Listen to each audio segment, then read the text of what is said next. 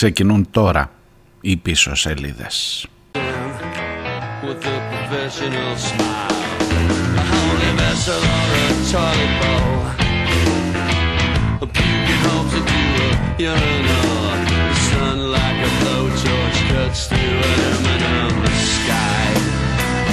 Just like a crippled ballerina in a pair of two tight slacks. It's on her face, expensive taste, but no excess of ready cash. She's completely gone. Oh, but you know she'll be back. She's living on a question mark, but spending exclamation points. Perjury. Γεια σας, καλώς ήρθατε. Καλημέρα, καλημέρα. jury's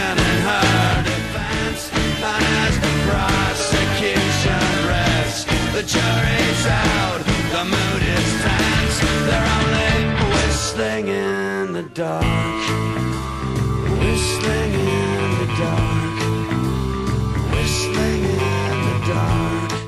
Ξέρω ότι κάθε μέρα ε, περιμένετε ίσως κάπως να, να έχει μία πιο αισιόδοξη. Ε, είναι φυσιολογικό στον άνθρωπο. Είναι φυσιολογικό. Να έχει μια πιο αισιόδοξη νότα στην αρχή. Να πεις μια καλημέρα, βρε παιδί μου, και να τη νιώθεις. Να είσαι σίγουρος ότι θα πάει καλά η μέρα. Ε, σε προσωπικό, σε κοινωνικό, σε πολιτικό, σε οτιδήποτε επίπεδο θέλετε.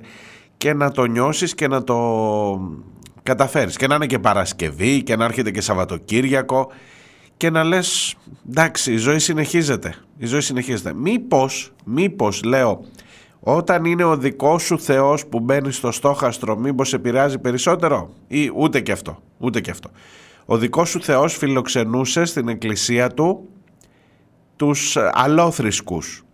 50 παιδιά τουλάχιστον, 50 άνθρωποι τουλάχιστον μεταξύ των οποίων και παιδιά, τουλάχιστον δύο νεκροί στην ε, ελληνοορθόδοξη εκκλησία στη Γάζα. Τώρα σε αφορά ή ούτε και τώρα. Ή μάλλον δεν πρέπει να ρωτάω καν. Μπορεί να είσαι σε εκείνους που λένε ότι κάνε μου τη χάρη με αφορά οπουδήποτε σκοτώνονται παιδιά. Μπορεί να είσαι σε εκείνους που λένε ότι τι να κάνουμε, τι να κάνουμε και αυτοί τώρα θέλαν να καλυφθούν κάτω από το δικό μας το Θεό αλλά δεν. Το δικαίωμα στην αυτοάμυνα του Ισραήλ δεν αναγνωρίζει υπό ποιου Θεού τη σκέπη έχουν μπει οι κατατρεγμένοι και τους σκοτώνει έτσι κι αλλιώς. Τι να κάνουμε, έτσι είναι αυτά τα πράγματα, έτσι είναι αυτά.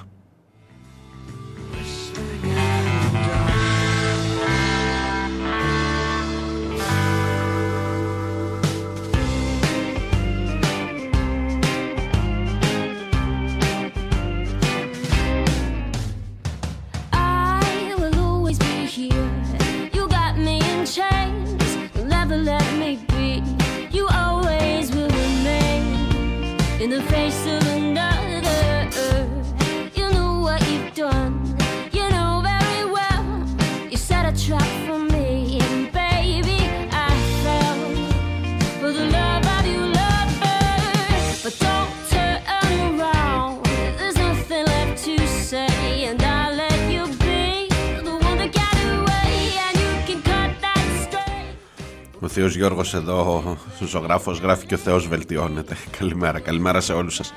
Είμαι ο Μάριος Διονέλης. Ακούτε τις πίσω σελίδες της Παρασκευής. 20 στρογγυλά ο Οκτώβριος. Από τις 7 Οκτωβρίου το κεντρικό, το βασικό, το κύριο θέμα είναι προφανώς όσα γίνονται στην Παλαιστίνη, στη Γάζα, στη Μέση Ανατολή, στο Ισραήλ. Πείτε όπου θέλετε, βάλτε όπου θέλετε την κουκίδα. Ακόμα και, το, ακόμα και η εισαγωγή που κάνεις για το πού θα πάμε να δούμε, για ποια θέματα θα μιλήσουμε. Θα μιλήσουμε για το Ισραήλ, θα μιλήσουμε για το Ισραήλ με περιχαρείς μεταδόσεις των στρατιωτών που ετοιμάζονται να πάνε να σκοτώσουν μέσα στη χαρά ή θα μιλήσουμε για την Παλαιστίνη και τη Γάζα και μόνο που βάζεις τον τίτλο από πάνω πρέπει να πάρεις θέση όπως καταλαβαίνετε. Ε, και εξαρτάται βέβαια και ποιος είσαι εσύ. Ποιος είσαι, είσαι ένας δημοσιογράφος, είσαι ένας πολίτης απλός σε μια κουβέντα στο καφενείο εκεί στην γειτονιά, στην παρέα; Ποιος είσαι, είσαι ένας πολιτικός που παίρνει θέση, που επηρεάζει τα πράγματα ενδεχομένως; Ο Biden συνέδεσε τους δύο πολέμους για να μπορέσει να δικαιολογήσει την στάση του και είπε ότι και η Χαμάς, η Χαμάς δεν έχει πρόσωπο, και ο Πούτιν, θυμήθηκε τον Πούτιν, τον Σφαγέα θυμάστε κλπ. Αφού έχει κάνει την κοτσάνα με τα 40 μωρά που δεν ήταν τελικά σφαγμένα, αφού έχει βγάλει συμπέρασμα ότι ε, δεν μπορεί να ήταν το Ισραήλ που χτύπησε το νοσοκομείο, αφού έχει πάρει θέση ξεκάθαρα ή εν πάση περιπτώσει έχει διαλέξει ποιες από τις ειδήσεις θα φέρει στην επιφάνεια, θα τις κάνει επιχειρήματά του για να δικαιολογήσει τις φρικαλαιότητες του Ισραήλ ε, μετά είπε ας συνδεθώ λίγο και με, ας συνδέσω λίγο, ας θυμηθώ λίγο και τον Πούτιν. Ο Πούτιν και η Χαμάς θέλουν να καταστρέψουν δημοκρατικούς πολίτες. Εντάξει. Ε, πείθεσαι; Άμα είναι, είναι πολύ βολικό το αφήγημα αυτό. Πάρ το, φόρεσέ το. Ε, και βγες με αυτό στο δρόμο και πες ότι ρε παιδί μου είμαι στη σωστή πλευρά της ιστορίας ως χώρα, ως πολίτης αυτής της χώρας ε, ακούω και τον Τζο που λέει ότι να ποιοι είναι οι κακοί, η Χαμάς και ο Πούτιν. Αυτοί είναι οι κακοί. Τόσο καθαρά, τόσο, τόσο υπέροχα. Ξεκαθαρίζεις το ούτε κουβέντα. Ούτε κουβέντα για τα νεκρά παιδιά στη Γάζα, ούτε κουβέντα για τις βόμβες στα νοσοκομεία. Ε, θα ζήσεις με αυτό, θα ζήσεις, τι άλλο να κάνεις κι εσύ. Αλλά έχει μια σημασία το ποιος είσαι, το που, πώς τοποθετήσεις τα πράγματα, από ποια πλευρά. Όχι από, για να πάρεις πλευρά με ποδοσφαιρικούς όρους, από ποια πλευρά βλέπεις καταρχάς; Αφήνεις τα μάτια σου να είναι ανοιχτά για να βλέπεις όλη την καταστροφή; Είναι λέει σε εξέλιξη σήμερα και το Σαββατοκύριακο μάλλον θα είναι οι μέρες που θα ξεκινήσει η ίσως έχει ήδη ξεκινήσει η χερσαία εισβολή στη Γάζα.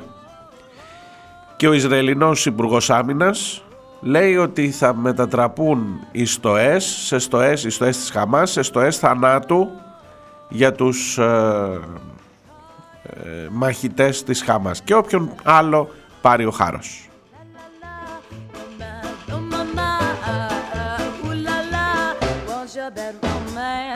I want your horror, I want your design Cause you're a criminal as long as you're mine I want your love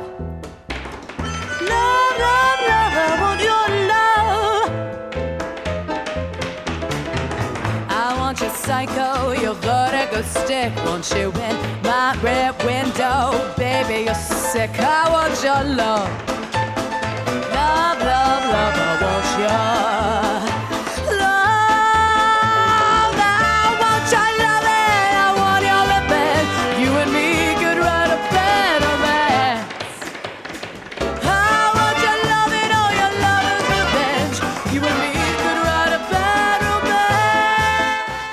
Α, και μην ξεχάσω, 14 δισεκατομμυριάκια ζεστά από το ε, καθεστώς των Ηνωμένων Πολιτειών στο καθεστώς του Ισραήλ για να αντιμετωπιστεί η Χάμας. Λεφτά υπάρχουν, ξέρετε, έχει επιβεβαιωθεί και σε άλλες περιπτώσεις αυτό.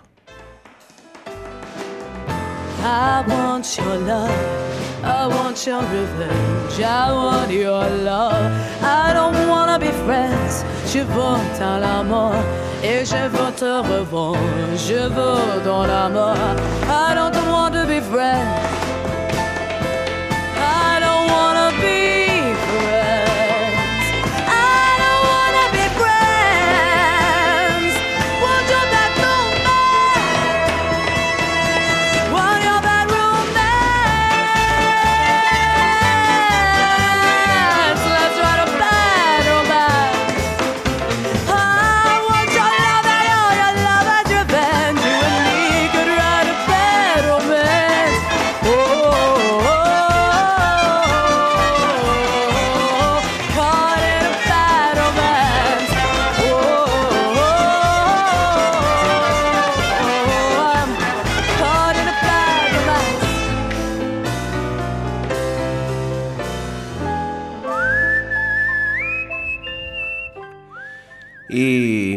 Ελληνοορθόδοξη Εκκλησία στη Γάζα έχει ισοπεδωθεί. Είδα και κάποιες δηλώσεις και των ιερέων εκεί. Με ρωτάς Άννα, καλημέρα καταρχάς, αν η Ελληνική Εκκλησία, το ε, Πατριαρχείο στα Ιεροσόλυμα έβγαλε μια ανακοίνωση μετά το βομβαρδισμό βέβαια της ε, Ελληνικής Εκκλησίας και λέει κάποια πράγματα. Βάζει κάποια ζητήματα. Βέβαια κατόπιν εορτής. Τώρα μην με ρωτάς αν η ελληνική εκκλησία έχει βγει να μιλήσει για το θέμα του πολέμου. Είναι 7 Οκτώβρίου, 7 Οκτωβρίου ξεκίνησε, ε, είμαστε στις 20 Οκτωβρίου. Έχουν μέρες ακόμα. Έχουν μέρες ακόμα. Βεβαίως θα μου πεις τώρα μέσα σε όλα αυτά με την εκκλησία θα τα βάλεις. Περιμένω, περιμένω ε, εγώ εκτιμώ πάρα πολύ το γεγονός ότι στην ε, ελληνική εκκλησία έβρισκαν καταφύγιο μουσουλμάνοι.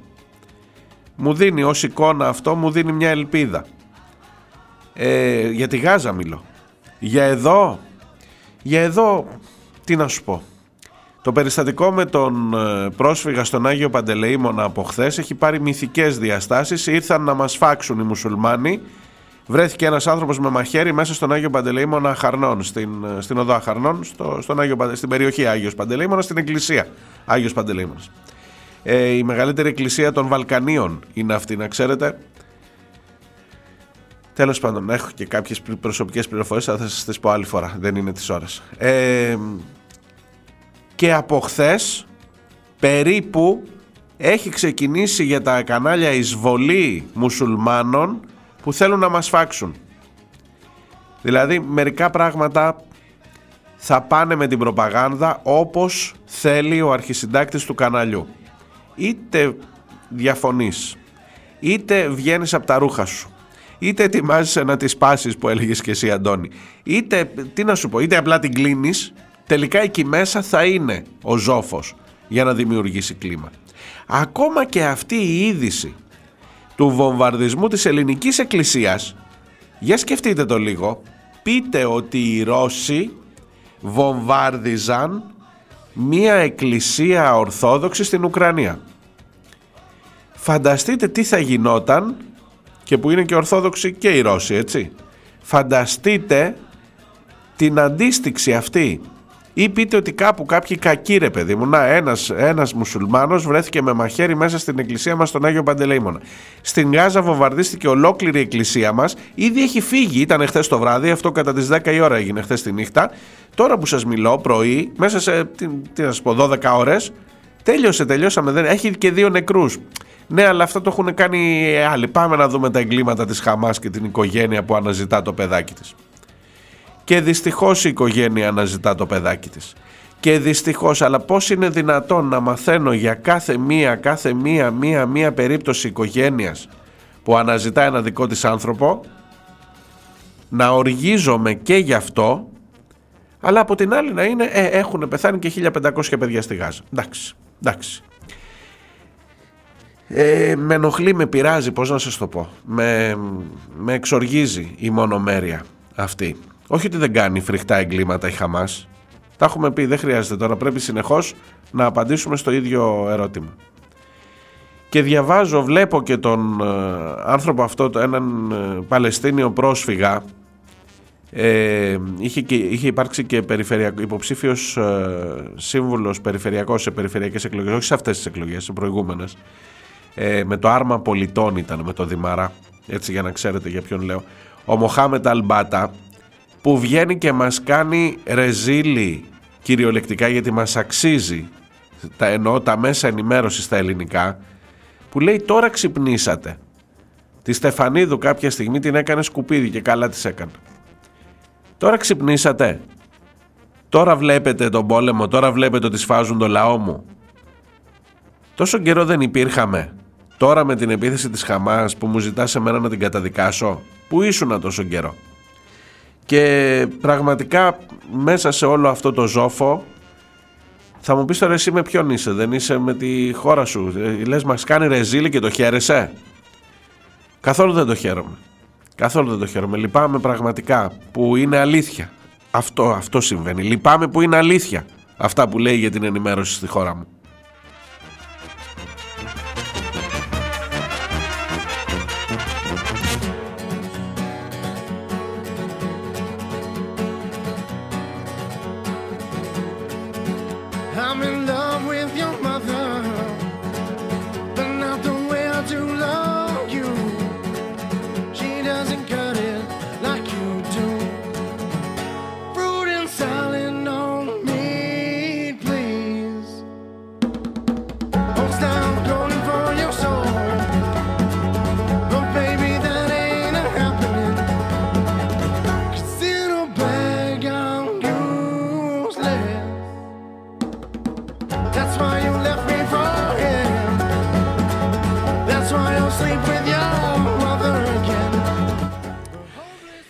Με διορθώνουν εδώ. Ε, δεν είναι ελληνική εκκλησία, είναι ελληνορθόδοξη εκκλησία. Ο Άγιος Πορφύριος από τις αρχαιότερες, ιστορ... ε, αρχαιότερες εκκλησίες, ορθόδοξες εκκλησίες στον κόσμο. Ναι, προφανώς δεν είναι ελληνική. Ε, προφανώς είναι ορθόδοξη, δεν μιλάμε με έθνη, μιλάμε με θρησκείες. Αλλά σε κάθε περίπτωση προσπαθώ αυτό να σας περιγράψω. Αν μπορείς σήμερα, που είναι κάτι που αγγίζει πιο πολύ εσένα, να το πω έτσι τόσο γενικά για να συνεννοούμαστε κάτι που αγγίζει πιο πολύ εσένα, που, είναι πιο, που μπορείς να το νιώσεις πιο δικό σου. Αν σήμερα μπορεί αυτό να σε παρακινήσει ή και αυτό θα είναι μέσα στις απώλειες των, ε, της, ε, του, του δικαιώματος στην αυτοάμυνα. Αυτό.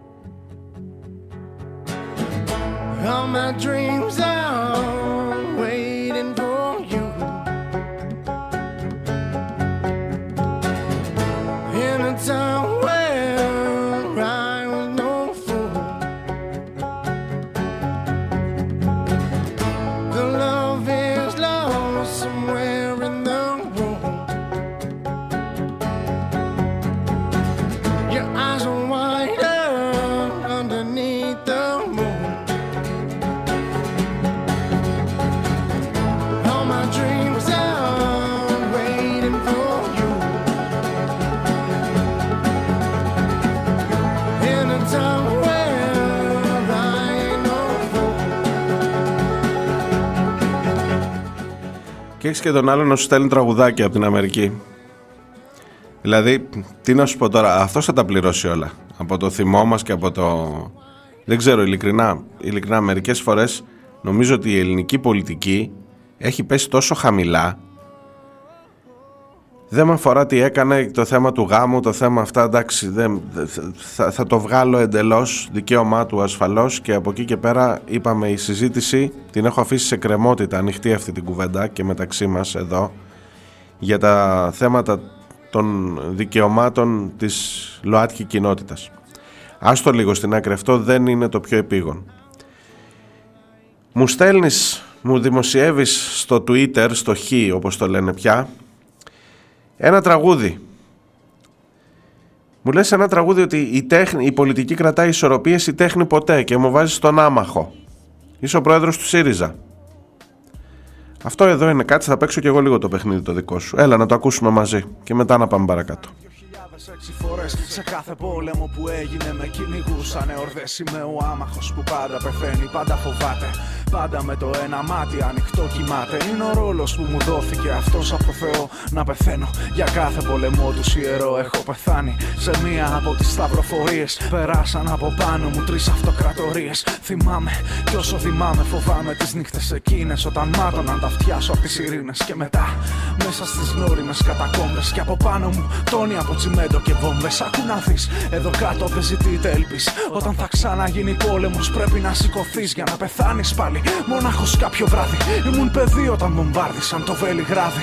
Είμαι ο άμαχος που πάντα πεθαίνει, πάντα φοβάται πάντα. Με το ένα μάτι ανοιχτό κοιμάται πάντα, πάντα πονά Πάντα ξυπνά όταν πρέπει και πεθαίνει πάλι. Αφού ο Θεός το επιτρέπει Είμαι ο άμαχος που πάντα πεθαίνει, πάντα φοβάται πάντα. Με το ένα μάτι ανοιχτό κοιμάται πάντα Πάντα πονά, πάντα ξυπνά όταν πρέπει και πεθαίνει πάλι αφού ο Θεός το επιτρέπει. Έχω πεθάνει στο λοκαύτωμα χωρίς να φταίω. Αντί για δάκρυα βγαίνει αίμα από τα μάτια μου όταν κλαίω. Ήμουν παιδί στην Παλαιστίνη τη νύχτα εκείνη. Έγινα μάρτυρας γιατί τίποτα δεν μου είχε μείνει. Η ζωή μου στους αιώνες μοιάζει με πείμα. Με την κοπέλα μου πέθανα αγκαλιά στη Χειροσύμα. Ή στο Ιράκ ή στο Αφγανιστάν εντάξει Τουλάχιστον εσείς πουλάτε 16 Ήμουν Αρμένιος την ώρα που μας έσφαζω και μάλ Και μοναχός επί κομμουνισμού κάπου στο Νεπάλ Και είπα όχι πάλι, όχι άλλο σκοτάδι. Αφήστε με να κοιμηθώ λιγάκι για ένα βράδυ Αύριο πάλι σε μια μάχη νέα. Θα με ξυπνήσουν να πεθάνω στο Ιράν ή την Κορέα. Είμαι ο άμαχος που πάντα πεθαίνει, πάντα φοβάται.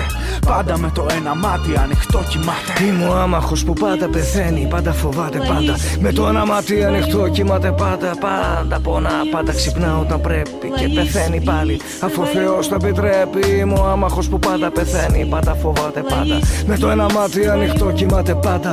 Πάντα πονά, πάντα ξυπνά όταν πρέπει Και πεθαίνει πάλι, αφού ο Θεός το επιτρέπει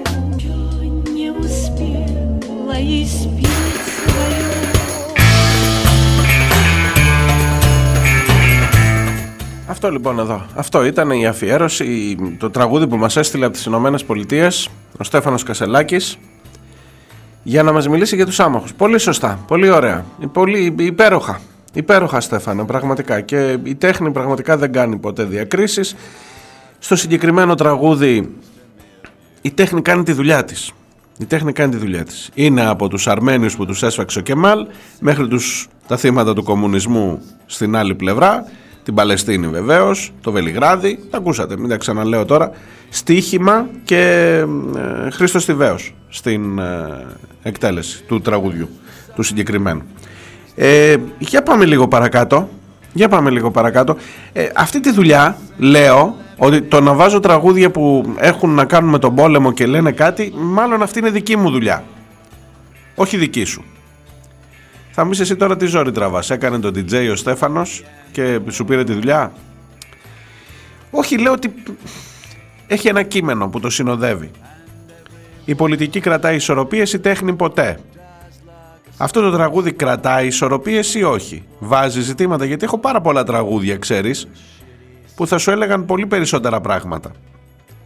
Ανεπιφύλακτα με τον άμαχο που πάντα πεθαίνει, πάντα φοβάται, πάντα με το ένα μάτι ανοιχτό κοιμάται, αυτό που μοιράζομαι μαζί σας είναι η πολιτική μου θέση για την τραγωδία που εκτιλήσεται μπροστά στα μάτια μας αυτές τις ημέρες.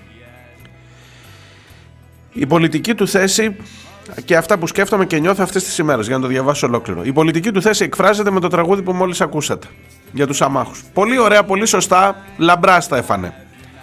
Ως τι, ως τι Στέφανε, μήπως θέλεις να πας να δεις την ανακοίνωση του κόμματός σου και για το αν κρατάει ή όχι ισορροπίες ή μάλλον η ανακοίνωση του κόμματος που μιλάει γενικά για άμαχους που δεν μιλάει για τη γενοκτονία της Παλαιστίνης. Οι ανακοινώσεις του, κομμα, του κόμματος σου γιατί δεν είναι μόνο μία που δεν μιλάει για τη γενοκτονία της Παλαιστίνης που στο, στην πρώτη ανακοίνωση ήταν αναφανδόν υπέρ του Ισραήλ η ανακοίνωση του κόμματός σου που έχει ξανά στα πράγματα τον Κοτζιά που ήταν ο αρχιτέκτονας της ελληνο-ισραηλινής προσέγγισης επί Τσίπρα. Επί Τσίπρα που φορούσε την καφίγια στις διαδηλώσεις έξω από την, Παλαιστι... από την Ισραηλινή πρεσβεία. Μήπως θέλεις να πας να δεις τι λέει το κόμμα σου σήμερα για αυτή τη γενοκτονία που γίνεται, πόσες ισορροπίες κρατά ή ήρθες να τρολάρεις το ίδιο το κόμμα σου που λέει ότι εμείς κρατάμε ισορροπίες αλλά η τέχνη ποτέ, εγώ σας θέλω ένα τραγούδι που μιλάει για τους άμαχους γενικά. Χέσε με. Συγγνώμη τώρα. Χέσε με. Και ξέρεις γιατί θυμώνω μαζί σου. Γιατί τα λες αυτά στο όνομα της αριστεράς, όπως έχω ξαναπεί πολλές φορές. Και το κάνεις αυτό το παιχνίδι στο όνομα της αριστεράς με τραγουδάκια και με εφεδάκια. Έλα να κάτσεις εδώ να κάνεις, κάνε μια εκπομπή ρε Στέφανε, κάνε μια, κάτι άλλο, κάνε στη ζωή σου, δεν ξέρω, ειλικρινά. Και το χειρότερο από όλα είναι ότι τώρα, τώρα θα πρέπει όλοι να πιστούμε για το πόσο ευαίσθητος είναι ο Στέφανος για τους άμαχους. Αλλά το κόμμα το οποίο διοικεί, που είναι με το κεφάλαιο που δεν δαιμονοποιεί, που αυτά τα ξέρετε, μην τα ξαναλέω τα ίδια, χωρίς περιστροφές. Χωρίς περιστροφές. Σε αυτήν εδώ την κατάσταση που πρέπει να πάρεις μέρος, να πάρεις θέση, είναι ελάχιστη η συμβολή του ΣΥΡΙΖΑ, της αριστεράς, της αξιωματικής αντιπολιτεύσεως αριστεράς. Στο δρόμο είναι το Κουκουέ, στο δρόμο είναι το Μέρα 25, στο δρόμο είναι το Μουλού Κουκουέ, στο δρόμο είναι η Ανταρσία, στο δρόμο είναι οι οργανώσεις της αριστεράς, της εξοκοινοβουλευτικής, το ΣΕΚ, όλους θα τους πω. Στο δρόμο είναι αυτή Στέφαν. Εσύ στέλνε μας τραγουδάκια. Στέλνε μας τραγουδάκια από την Αμερική. Διάλειμμα.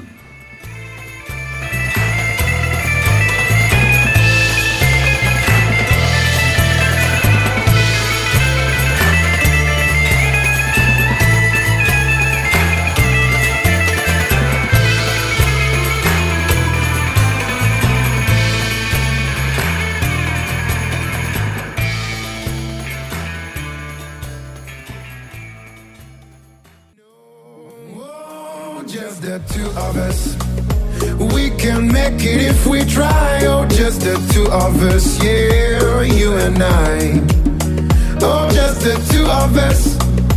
Building Ακούτε πίσω σελίδες, είμαστε στην Παρασκευή 20 του Οκτώβρη. Ο πρώτος καλεσμένος για σήμερα είναι ο άνθρωπος που σας έλεγα λίγο νωρίτερα, ο Μοχάμεντ Αλμπάτα, Παλαιστίνιος ε, πρόσφυγας, πολλά χρόνια στην ε, Ελλάδα. Ένας από τους ανθρώπους που τις τελευταίες μέρες τον έχω δει σε διάφορες τηλεοπτικές εμφανίσεις να βάζει αυτό το ζήτημα της μονομέρειας, του τι μαθαίνει ακριβώς το ελληνικό κοινό σε σχέση με την τραγωδία που εξελίσσεται, με τη γενοκτονία που εξελίσσεται στην πατρίδα του. Κύριε Αλμπάτα, σας ευχαριστώ πολύ που είστε μαζί μου. Καλημέρα. Καλημέρα και ευχαριστώ πολύ που μου δίνετε το βήμα σας γιατί δεν μας το... πραγματικά δεν μας το δίνει κανείς. Ε, στις λίγες αυτές εμφανίσεις έχω δει να το στυλιτεύετε αυτό και ξέρετε ε, έλεγα και νωρίτερα ότι κανονικά θα έπρεπε τι να σας πω ότι η θέση σας αυτή προσβάλλει. Εγώ νιώθω ότι προσβάλλει την δημοσιογραφία την ελληνική στην οποία ανήκω και εγώ, την οποία υπηρετώ αλλά δεν μπορώ να πω τίποτα γιατί είναι αλήθεια. Είναι αλήθεια, δυστυχώς είναι αλήθεια. Το τι ακριβώς εικόνα παίρνουμε για τον πόλεμο για τη γενοκτονία εις βάρος του λαού σας Να σας πω την αλήθεια ε, ε, εγώ παίρνω από την πρώτη στιγμή του πολέμου έπαιρνα τηλέφωνα στα κανάλια να πω κάποιες αλήθειες που ξέρω εγώ, δηλαδή ξέρω, ζω εκεί, γεννήθηκα εκεί ε, στην αρχή με ακούγανε και μου ναι, ναι, ναι, θα το, θα, θα το μεταφέρομαι. Και μετά άρχισαν τα κανάλια να απορρίψουν τις κλήσεις μου, δηλαδή χωρίς καν να απαντήσουν. Δεν ξέρω αν έχουν σύστημα εκεί πέρα, παίρνω τηλέφωνο, πι, πι, πι, πέφτει η γραμμή. Ξανά παίρνω και όχι ένα, πολλά κανάλια. Και τα, είναι, τα, τα μεγάλα κανάλια δηλαδή.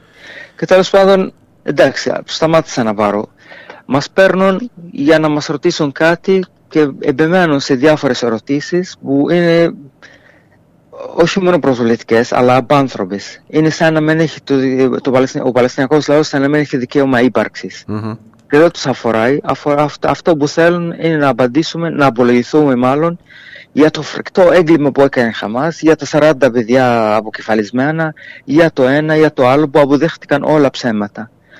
Μας καλούν για, για, για, να καταδικάζουμε τον έναν, τον άλλον, τον, τον ίσιο ε, Χόλιγκαν που στο ποδόσφαιρο σκότωσε δύο ανθρώπους, για τον Κενέζο αντισημίτη που επιτίθηκε στον Ισραηλανό πρέσβη, για, τον, για το κάθε ένα που βγαίνει και μας φορτώνει το έγκλημά του. Που δεν μας αφοράνε. Αυτά, αυτά τα άνθρωπα, αυτά τα, αυτά τα εγκλήματα είναι εις βάρος μας, εμάς. Mm-hmm. Οπότε το πρώτο πράγμα που τους νοιάζει αυτοί που μας βάζουν βέβαια είναι να απολυθούμε και να δουν τι, λέμε για αυτά και αν θα στηρίξουμε το Χαμάς ή όχι. Και μάλλον ε, ο, ο ρόλος που θέλουμε να παίξουμε εμείς, να παίξουμε, δηλαδή αυτοί θέλουν να μας βάλουν σε ένα ρόλο να δικαιολογήσουν αυτά που συμβαίνουν. Δηλαδή να βγω εγώ ή ο άλλος να μπει κάτι ε, αμπέσιο, κάτι ξέρω, ακραίο και να λένε να βλέπετε αυτή είναι mm. η Παλαιστίνη. Τέλος πάντων, δεν θέλω να σταθώ σε αυτό, γιατί ούτε στα ψέματα που λένε, διαδίδουν, διαδίδουν, διαδίδουν και ε, αποκρούονται κάθε μέρα αυτά τα ψέματα από μόνα τους. Δηλαδή, αλλά τα διαδίδουν με έναν τρόπο, με μια θέρμη, με μια έτσι, ε, σαν να πιστεύουν και αυτοί. Και είναι κάποια από αυτά που είναι όχι φρικτά, ούτε θέλουν δηλαδή ειδικούς για να τα απορρίψουν. Δηλαδή με το έγκλημα της Γάζας τώρα, με το νοσοκομείο του Αλέτο. Ο, Ευ, ο Ευαγγελισμός λέγεται στα ελληνικά, ναι, είναι ναι, ναι. το όνομα του. Ναι, ναι. Λοιπόν, η Χαμάς έριχνε πυράβλου εδώ και 15 χρόνια. Έριξε τώρα από την αρχή του πολέμου, την πρώτη μέρα έριξε 5.000 ε, πυράβλου. Δεν έκαναν τίποτα, δεν έκαναν καμία ζημιά. Ξαφνικά ο πρώτος πύραυλο στα 15 χρόνια της Χαμάς, ο πρώτος πύραυλο που κατά λάθος πέφτει πάνω στη Γάζα, σκοτώνει 500 ανθρώπους. Δηλαδή ο καλύτερος των καλύτερων πυράβλων της Χαμάς σκότωνε έναν δύο. Που τα είδαμε όλα στην τηλεόραση, πέφτει ο πύραυλο, κάνει ένα πιφ και τα, τα, τα μισά δεν κάνει. Τέλος πάντων, ε, ε, το ψέμα είναι φρικτό. Ε, με, με, τη λογική, με, με την απλή λογική απορρίπτονται αυτά τα ψέματα, αλλά ο κόσμος δεν είναι σε θέση να αναλύει αυτά που βλέπει. Ο κόσμος δεν, δεν βλέπει την αλήθεια γιατί βγαίνουν οι ειδικοί, οι παραειδικοί, αυτοί όλοι οι δημοσιογράφοι ήδη που παρουσιάζουν την είδηση με τέτοια θέρμη και τέτοια, με τέτοιο πάθος λένε το ψέμα που άλλος θα το πιστέψει. Δεν θα πιστέψει στα μάτια του. Ξέρετε κάτι κύριε Αλμπάτα, δεν είναι... Εντάξει, και, και η επίθεση της Χαμάς δεν είναι ψέμα στις 7 Οκτωβρίου από Η εκεί που, ξε, επίθεση που της Χαμάς ξεκίνησε. δεν είναι ψέμα. Προφανώς, Απλά έτσι, προφανώς. ψέμα είναι ότι λένε στον κόσμο για το φεστιβάλ ειρήνης που γίνεται σε μιας στρατιωτική βάση πάνω στα σύνορα της Γάζας. Ο κόσμος δεν ξέρει ότι υπάρχει μιλιταριστικός τουρισμός στο Ισραήλ και μαζεύονται νέοι από όλο τον κόσμο να μάθουν στα, στα ευγενή τέχνη του πολέμου. Κραβ μαγκά, σκοποβολή. Το Ισραήλ τους δίνει δικαίωμα να, να, να, να μάθουν σκοποβολή σε ζωντανούς ανθρώπους. Στα καλά καθόμενα βγαίνουν και σκοτώνουν Παλαιστινίους. Χωρίς τίποτα, χωρίς καμία αφορμή. Κάθε μέρα το κράτος του Ισραήλ κα- σε μέσο όρο σκοτώνει τρία παιδάκια από την Παλαιστίνη. Και τα περισσότερα βέβαια στην Δυτική Όχθη. Αυτοί οι νέοι που μαζεύονται από όλο τον κόσμο να κάνουν αυτά τα ευγενή αθλήματα, κάνουν ένα αποχρωτιστήριο βάρο και φεύγουν. Είδατε τις εικόνες. Ένας που κάνει φεστιβάλ ειρήνης δίνεται σε ρου, με, με, με ρούχα γκλαντιέτος, μονομάχος και αρχαίους Εβραίους πολεμιστές. Δηλαδή, εγώ είμαι ηλίθιος και τα λέω. Δεν βλέπουν οι άνθρωποι με τα μάτια τους τι βλέπουν. Τρέχουν νέοι, μισοί ντυμένοι φαντάρι και άλλοι μισοί κανονικά και γλαντιέτορες και, με- με- με- και, και πολεμιστές. Ένας πάει να κάνει ένα πάρτι ειρήνης, υποτίθεται φεστιβάλ ειρήνης, σε μια στρατιωτική βάση ή πάνω στα σύνορα, στα κατεχόμενα. Δηλαδή εντάξει, εγώ είμαι ηλίθιος και τα λέω. Αυτός που βλέπει δεν μπορεί να αναλύει. Όταν βλέπει έναν άνθρωπο ντυμένο γκλαντιάτο σε φεστιβάλ ειρήνης. Τέλος πάντων, αυτά, αυτά δεν θέλω να σταθώ εκεί, γιατί αυτές είναι λεπτομέρειες. Όχι, όλα είναι Κάποια στιγμή σημαντικά. θα αποδεχτούν. Κάποια Όλα στιγμή είναι θα σημαντικά, αποδεχτούν όλοι. ό- όλα έχουν τη σημασία Και, τους. και, και όχι μόνο, δεν θέλω κάποια στιγμή και εσείς μπορείτε να κάνετε ένα search. Military tourism Israel. Θα βρείτε. μα- μα- χιλ- εκατο- Εγώ βρήκα 32 εκατομμύρια αναρτήσεις για αυτό το θέμα και μόνο. Η άλλη πλευρά στη Γάζα αυτή τη στιγμή τι γίνεται, μιλάτε με τους ανθρώπους σας εκεί. Ε, σήμερα είχαμε και τον Δυστυχώς. βομβαρδισμό μιας εκκλησίας χθες το βράδυ, μιας εκκλησίας ελληνορθόδοξης. Ε, υπάρχει, υπάρχει μια αίσθηση ότι οι άνθρωποι στη Γάζα, μου τα έλεγε χθες και ο Πάνος Χαρίτος ο συνάδελφός μου, μεγαλώνουν τα παιδιά, φτάνουν 7 χρονών και έχουν ήδη ζήσει δύο και τρεις βομβαρδισμούς στη ζωή του το καθένα. Ε, και το Αν έχουμε είναι- πάρει ως αν είναι- δεδομένο, ως δεδομένο ότι έτσι θα μεγαλώνουν τα παιδιά στη Γάζα. Ακριβώς. Αν είστε 15 χρονών, έχετε ήδη στην Γα- γεννημένος στην Γάζα, έχετε ήδη ζήσει 10 πολέμους. 10 πολέμους. Αν είστε 15 χρονών, έχετε ζήσει 10 πολέμους. Και μάλιστα δεν είναι πόλεμοι. κα- ε, Κάθεσαι σπίτι σου, στα καλά καθόμενα, ο- οι άλλοι απέναντι βομβαρδίζουν ανελέητα, παντού και δεν υπάρχει ούτε μια τρύπα που να κρυφτείς. Ούτε μια τρύπα δεν υπάρχει στη Γάζα να, να, να κρυφτείς. Ε, λοιπόν, μεγαλώνουν οι άνθρωποι με αυτό το πράγμα. Τώρα με τα μέσα μαζικής, ε, με, με τα μέσα δικτύωσης και αυτά, μεγαλώνουν τα παιδιά και βλέπουν ότι αυτή δεν είναι φυσιολογική ζωή. Και εξού είναι οι πρόσφυγες. Πώς έρχονται οι πρόσφυγες, γιατί ένα παιδί μεγαλώνει, επιβιώνει, επιβιώνει μέχρι τα 18 του και επιλέγει να πάει να συνεχίσει τη ζωή του κάπου αλλού πιο ειρηνικά. Και όχι μόνο αυτό, δηλαδή έρχονται εδώ πέρα, είναι πρόσφυγες, πρόσφυγες από τον πόλεμο, από τη φρίκη και μετά σε- με την πρώτη αφα- αφορμή είναι τρομοκράτης. Ναι. Όλοι στη γωνία απολυθείτε, μπείτε μαθηματικά και χαμάς. Έχουν, μας έχουν, δηλαδή κάθε λαός, και δεν το λέω εγώ, η παγκόσμια νομοθεσία δίνει το δικαίωμα, το δικαίωμα σε κάθε λαό να αντισταθεί στην κατοχή. Ένοπλα, ένοπλα. Οι συνθήκες της Γενέβης, της Ρώμης, όποια συνθήκη πολέμου, λέει ότι κάθε λαός έχει δικαίωμα στην, αν- στην ον- ένοπλη αντίσταση. Εμείς παρτεθήκαμε, παρτεθήκαμε από αυτό το δικαίωμα 30 χρόνια με τον Αραφάτ για να διαπραγματευτούμε για την ειρήνη. Τι κάνανε με την ειρήνη, φάγανε τη σάρκα του ότι εμπόλεμο έχει μείνει από την Παλαιστίνη. Δηλαδή οι Παλαιστίνοι δέχτηκαν να ζήσουν στα 20% των ιστορικών εδαφών της Παλαιστίνης και αυτό το θεωρούν πολύ για, για μας, δεν μας το δίνουν. 30 Οπότε χρόνια λέτε ότι τώρα, διαπραγματεύεται. ότι, ότι τώρα δεν υπάρχει άλλος δρόμος εκτός από τις... Δεν είναι, ε, από... δεν είναι αυτό, δεν είναι αυτό. Εγώ είμαι άνθρωπος που πιστεύω αν- ότι αν υπάρχει θέληση η ειρήνη θα βρεθεί. Αλλά το θέμα είναι ότι 30 χρόνια στην Δυτική Όχθη διαπραγματεύονται για την ειρήνη. Η Δυτική Όχθη δεν ρίχνει, δεν έριξε μια, μια, μια όχι σφαίρα, πέτρα στο Ισραήλ και χθες βομβαρδίζανε τη Δυτική Όχθη. Θέλουν να, επεκτήσουν, να, επεκταθούν, με- να επεκτήσουν τον πόλεμο και την- το μέτωπο στην Δυτική Όχθη. Γιατί μια και καλή, ας κάνουμε μια εθνοκάθαρση, μια και καλή. Και έρχονται, Η Δυτική- έρχονται η Δυτική μαρτυρίες. Όχθη- Ναι. Η Δυτική Όχθη δεν συμμετέχει σε αυτό το πόλεμο, δεν Ναι. συμμετείχε. Κας ήταν η αφορμή, γιατί η Γάζα έκανε ό,τι έκανε, σε, αντί, σε, σε αντίπεινα με αυτά που συμβαίνουν στην Δυτική Όχθη. Από την αρχή του 23, σκοτώθηκαν 450 άτομα, παιδιά στην Δυτική Όχθη, παιδιά, στην πλησία τους, παιδιά κάτω των 18 χρονών. Έχουν ισοπεδώσει ολόκληρες γειτονιές στην Δυτική Όχθη. Τζινίν, Ραμάλα, Τολκάριμ, Νάμπλε, πόλεις, ολόκληρες, ε, ε, όχι ολόκληρες, ολόκληρες γειτονιές σε αυτές τις mm. πόλεις. Έχουν μπουκάρει στα, στα, στα στρατόπεδα προσφύγων σε αυτά τα κάμπ. Σκοτώνουν κάθε μέρα, κάθε μέρα. Και μετά μπουκάρανε στο Αλάξα. Το Αλάξα δεν είναι μόνο τζαμί που λένε όλοι είναι για μας η Ακρόπολη. Είναι έθνος, ε, ε, εθνικό μας σύμβολο. Ναι. Μπήκανε μέσα, στήρανε τις γυναίκες εκεί στο πάτο, τις γδίσανε τις γρίες από τα μαλλιά τους να, να, να τραβάνε. Ένα θέαμα φρικτό. Αυτό ήταν μία από τις αφορμές που δόθηκαν στην Γάζα.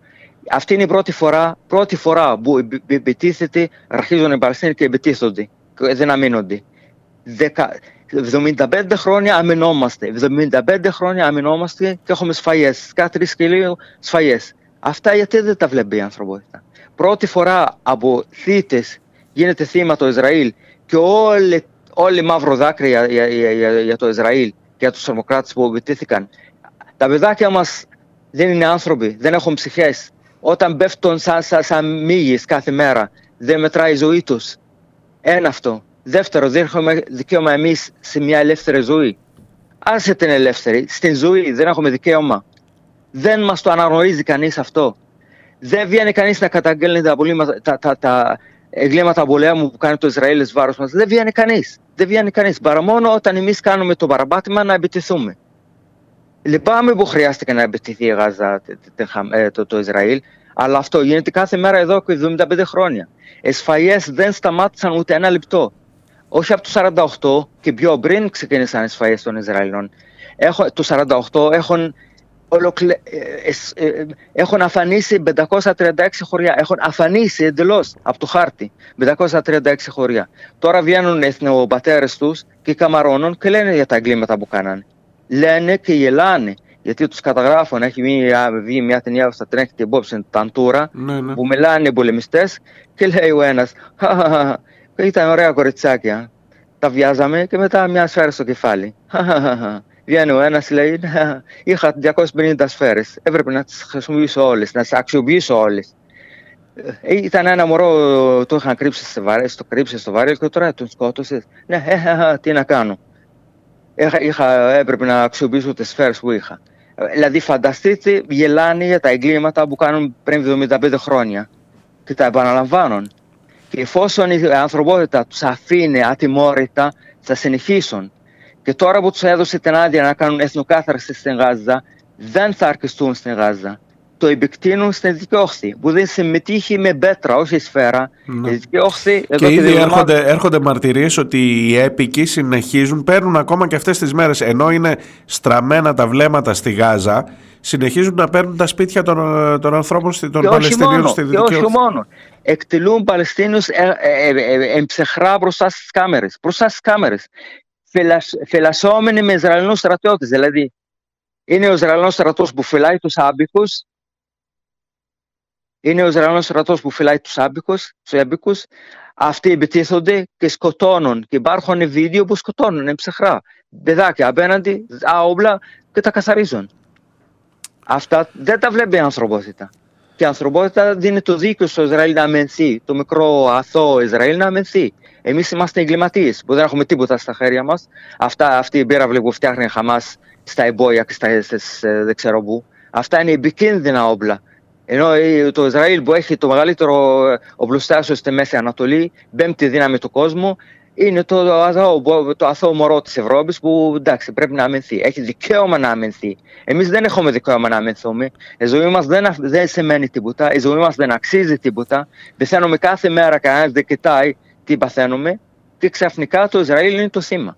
Και με, το, με, με, με την ηθική κάλυψη που δίνει ο κόσμος στο Ισραήλ τώρα, θα μπουκάρει το Ισραήλ και έστειν δικαιώχθη. Αν εκτελεστεί, αν τελεστεί η εθνοκάθαρση, η γενοκτονία στην Γάζα θα συνεχιστεί στην Δυτική Αν όχι ταυτόχρονα κιόλας.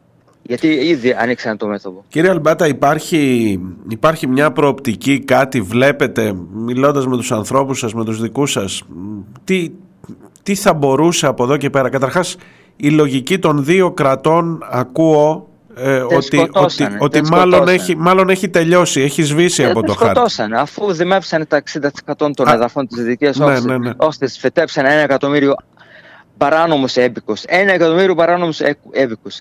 Με, αυτή, με, αυτό, με, με την ύπαρξη αυτών, με, με το καινούριο χάρτη, δεν υπάρχει λογική δε- δε- δε- δύο κράτη. Δεν υπάρχει. Ναι, Τα αλλά σκοτώσανε. σκέφτομαι αν δεν υπάρχει λογική δύο κρατών. Αν υποθέσουμε ότι μπαίνει κάποιος, δεν θέλω να σας βάλω να κάνετε πολιτική τώρα. Τώρα είναι η ώρα της της τραγωδίας.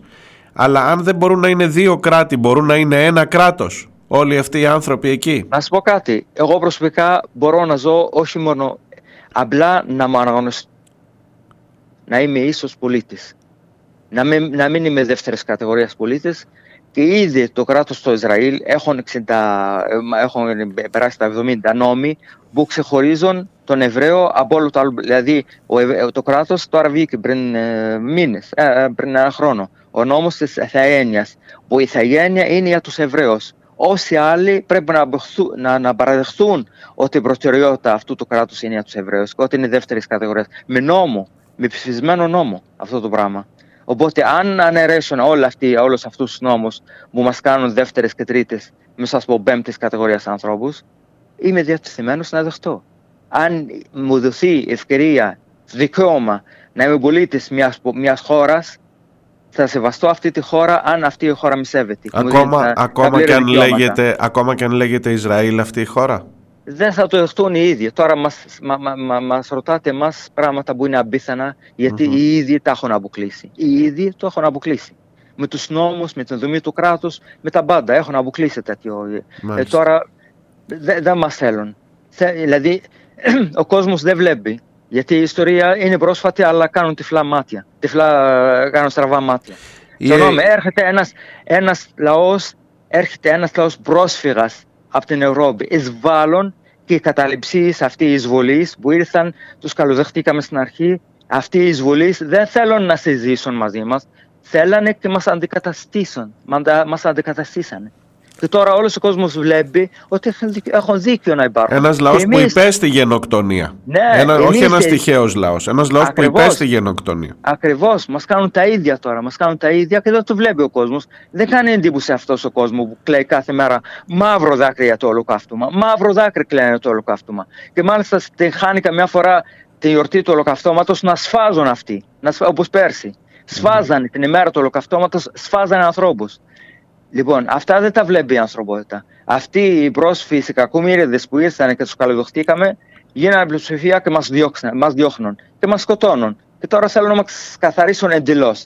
Δεν το βλέπει η ανθρωπότητα αυτό. Δεν λυπάται κανείς για μας. Πραγματικά λυπάται, δεν λυπάται κανείς. Αναρωτιέμαι. Η Δεν μας ελληνική, λέει- η ελληνική κυβέρνηση έχει σταθεί ξεκάθαρα στο πλευρό του Ισραήλ. Αλλά και η προηγούμενη κυβέρνηση. Προς Και τιμή επί, της. και επί ΣΥΡΙΖΑ. Προς τιμή της, προς τιμή του ΣΥΡΙΖΑ και της κυβέρνησης. Προς τιμή τους, πραγματικά.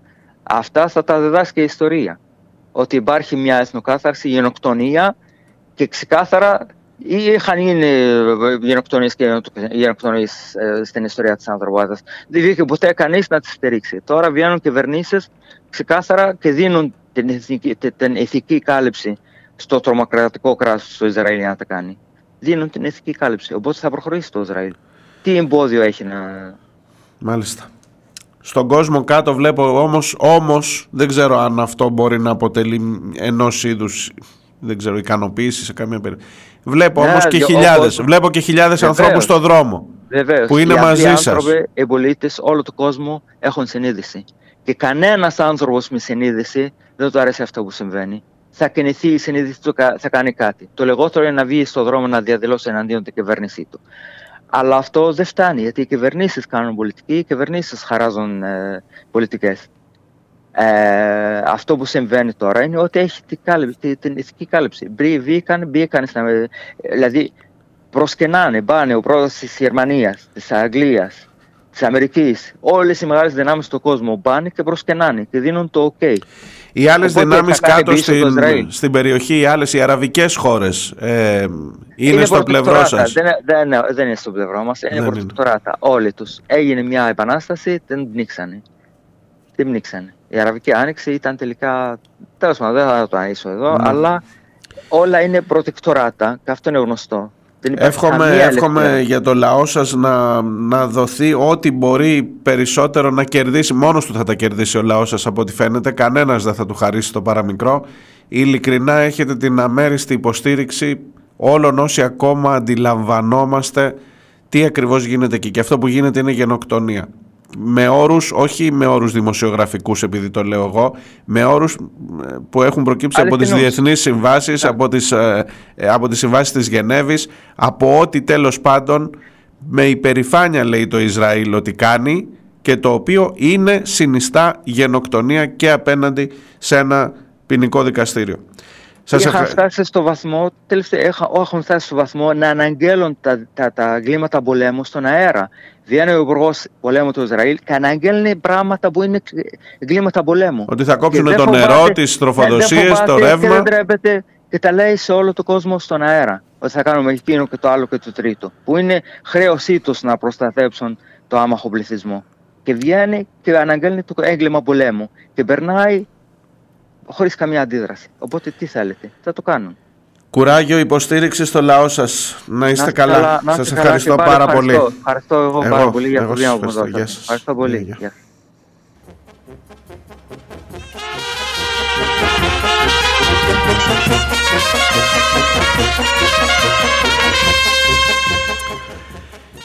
Ήταν ο Μοχάμετ Αλμπάτα, Παλαιστίνιος πρόσφυγας. Ε, Στέφανε, στείλε κάνα τραγουδάκι να βάλουμε, να δούμε τι να βάλουμε το επόμενο. 75 χρόνια. Δεν νοιάστηκε κανένας για την Παλαιστίνη. 75 χρόνια. Και όταν η Παλαιστίνη τώρα επιτίθεται σε αυτή τη φάση ε, ναι, επιτίθεται εναντίον αμάχων. Ναι, και αυτό είναι τρομοκρατική ενέργεια. Ε, ναι, αλλά επιτίθεται. Έχει το δικαίωμα. Αν έχει το δικαίωμα το Ισραήλ στην αυτοάμυνα, έχει το δικαίωμα η Παλαιστίνη στην αυτοάμυνα για τα 75 χρόνια που έχουν προηγηθεί. Δεν χρειάζεται να επαναλάβω, τα είπε ο κύριος Αλμπάτα. Κρατήστε τα κάπου στην άκρη. Κρατήστε τα κάπου την ώρα που θα βλέπετε τα ρεπορτάζ όπου περιχαρείς Ισραηλινοί στρατιώτες πάνε να μπουν στον πόλεμο για να... για να. Και δυστυχώς τα βλέπετε και στην ελληνική τηλεόραση. Είναι φίλη μου η Ευτυχία η Πενταράκη. Είναι φίλη μου. Είναι στην Κρήτη, είναι η προϊσταμένη της ε, ΕΡΤ Χανίων η Ευτυχία.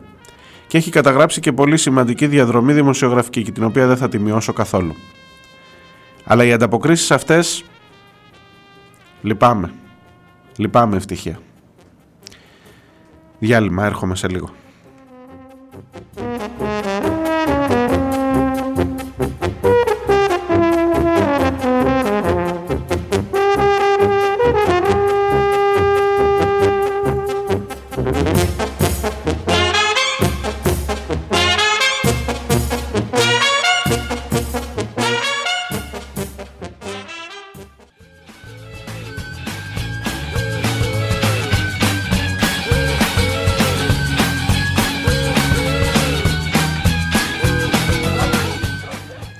Ακούτε πίσω σελίδα. Είμαι ο Μάριος Διονέλης. Πάμε στη δεύτερη ώρα της ε, εκπομπής.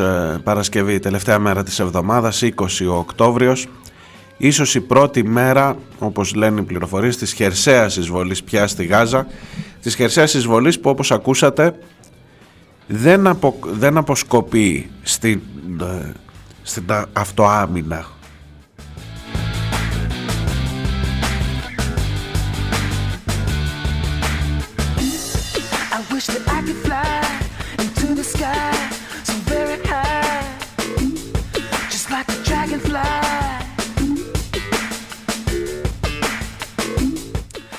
Συγγνώμη, μέσα σε όλα τα άλλα πρέπει να ξεπεράσεις και τον μπούκομα αυτό.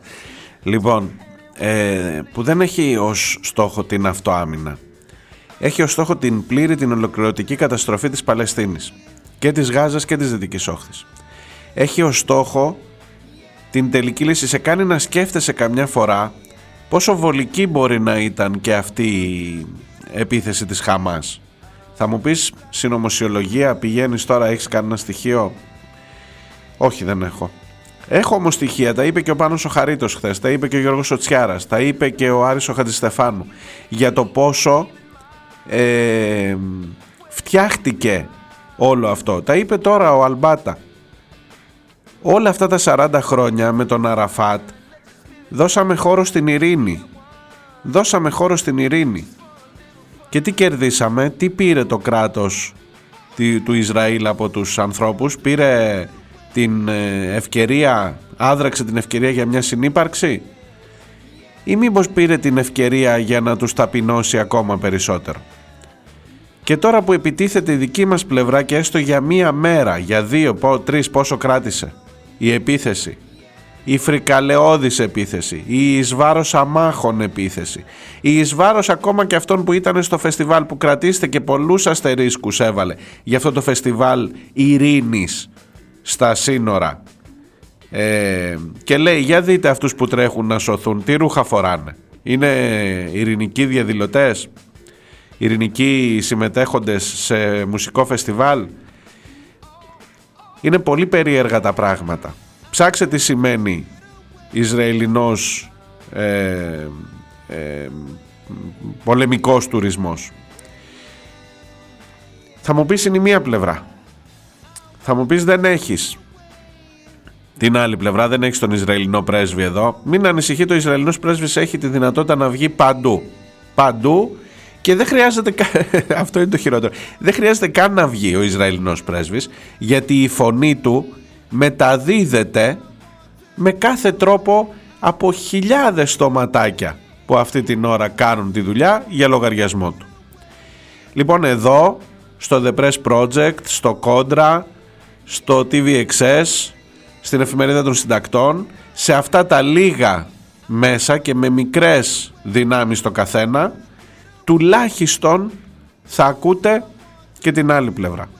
Ή θα έχει χώρο, θα έχει λόγο, θα έχει χώρο να ακουστεί να ανασάνει και η άλλη πλευρά.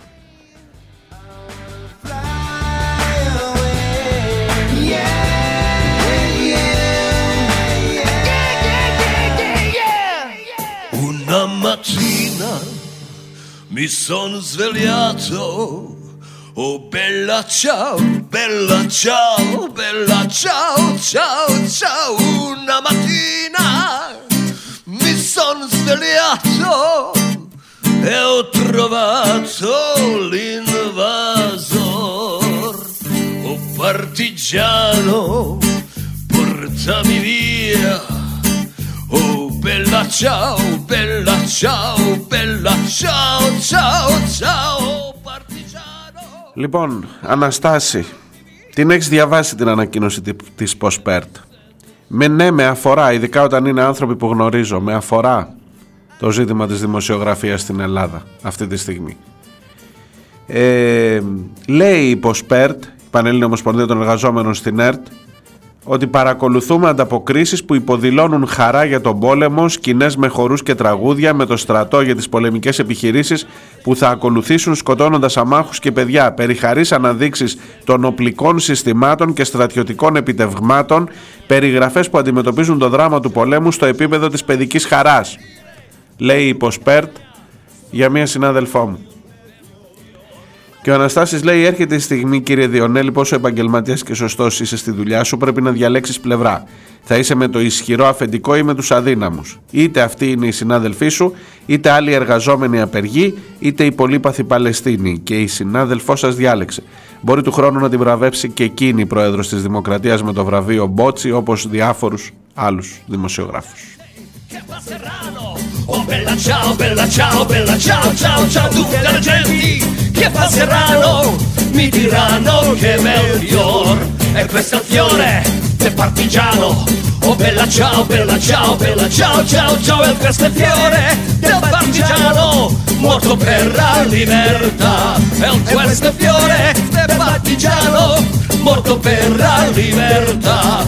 E questo è fiore del partigiano Morto per la libertà Και βεβαίως τώρα, ξέρεις ε, Αναστάση, ε, πρέπει να διαλέξεις όχι μόνο την ώρα της κρίσης. Είναι πιο δύσκολο. ακόμα. Γιατί αν δεν έχεις διαλέξει κάθε μέρα που βγαίνεις από το σπίτι, κάνοντας και λάθη, κάνοντας και λάθη προφανώς και όλοι μας έχουμε κάνει σε αυτή τη δουλειά. Αλλά ξέρεις, βγαίνοντας ή και ακόμα και χωρίς τώρα πια δεν χρειάζεται να βγεις από το σπίτι για να κάνεις ρεπορτάζ με τα social media, με τα τηλέφωνα, με όλα αυτά. Δεν χρειάζεται καμιά φορά καν να βγεις από το σπίτι για να κάνεις ρεπορτάζ. Ε, το να έχεις βάλει μία. Τώρα θα μου πεις ήρθες να μας κάνεις μάθημα, θα με ακούει και κανένα συνάδελφος. Θα είχε ενδιαφέρον πολύ και έχετε παρατηρήσει ότι προσπαθώ να βάζω και τους συναδέλφους μου σε αυτή την κουβέντα. Ειδικά όσους ασχολούνται με το πώς καλύπτουν τα μίντια πέρα από την ε, συγκεκριμένη τραγωδία ή το κάθε περιστατικό κάθε φορά που έχεις, το κάθε, την κάθε είδηση, να κοιτάς και προς τα μέσα και προς το πώς την αντιμετωπίζουν τα μέσα την είδηση.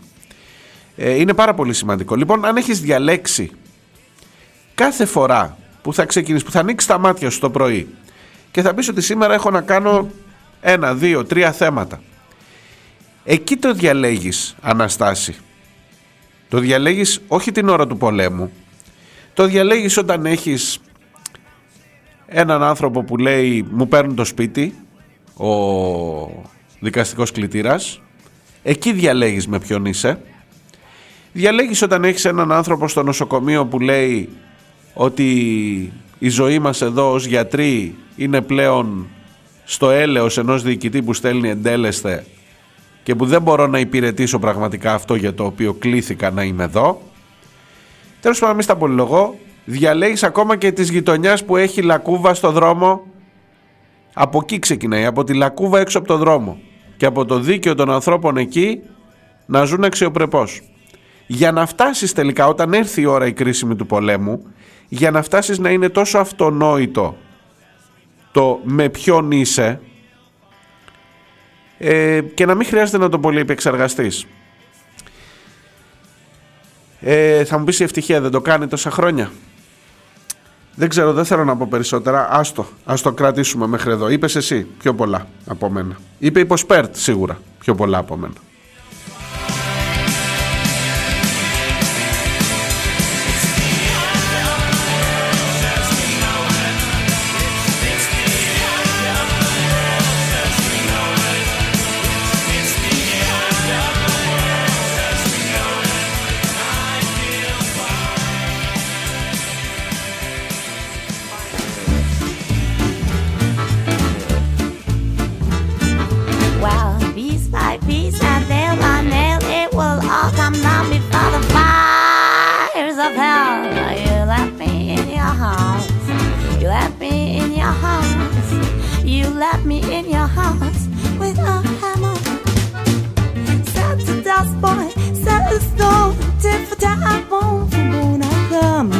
Fire to your landmine. Rock that candy shop. Rock that candy shop.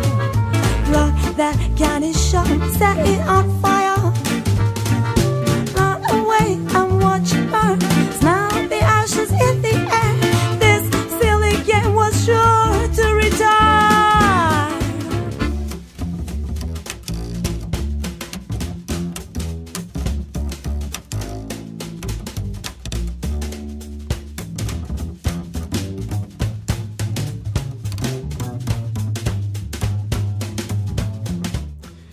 Στα δικά σας μηνύματα. Ο Αντώνης από την αρχαία Ολυμπία ε, μου έχει στείλει για πάρα πολλά πράγματα. Μου έχει στείλει για τον ε, Ιάσονα Αποστολόπουλο. Ε, για τον άνθρωπο αυτό που αποδεδειγμένα με αλληλέγγυες υπηρεσίες προς κατατρεγμένους ανθρώπους δεν βραβεύτηκε Όπως ήταν προγραμματισμένο από την πρόεδρο της Δημοκρατίας. Τι θυμάστε, φανταζόμαι, την ιστορία αυτή. Γιατί τόλμησε να πει την αλήθεια. Δεν αποκλείεται κάποιος ή κάποιοι μεγαλώσει χήμονε ανά τον κόσμο, υπερασπιστές των πολέμων, καθότι μεγαλέμποροι όπλων, υποστηρικτές δίθεν των ανθρωπίνων δικαιωμάτων, να βραβευτούν για τις υπηρεσίες τους ακόμα και με νόμπελ ειρήνης. Παρεμπιπτόντως, ο Μέγας Πλανητάρχης, σταθερός στις αστάθειές του, φεύγοντας από το Ισραήλ, θα αφήσει τα πράγματα χειρότερα από ό,τι τα βρήκε. Και κάτι ακόμα. Ένα παραπάνω από βέβαιο ότι δεν υπάρχει μεγαλύτερη ικανοποίηση για έναν άνθρωπο από το να, στο- να σώσει έστω μια ανθρώπινη ζωή. Πόσο μάλλον να έχει σώσει κάποιος ένα τεράστιο πλήθος ανθρώπων. Προσωπική σκέψη, θα ένιωθα μεγάλη ικανοποίηση αν βρισκόταν κάποιος που θα πρότεινε τον Ιάσονα Αποστολόπουλο για πρόεδρο της Δημοκρατίας.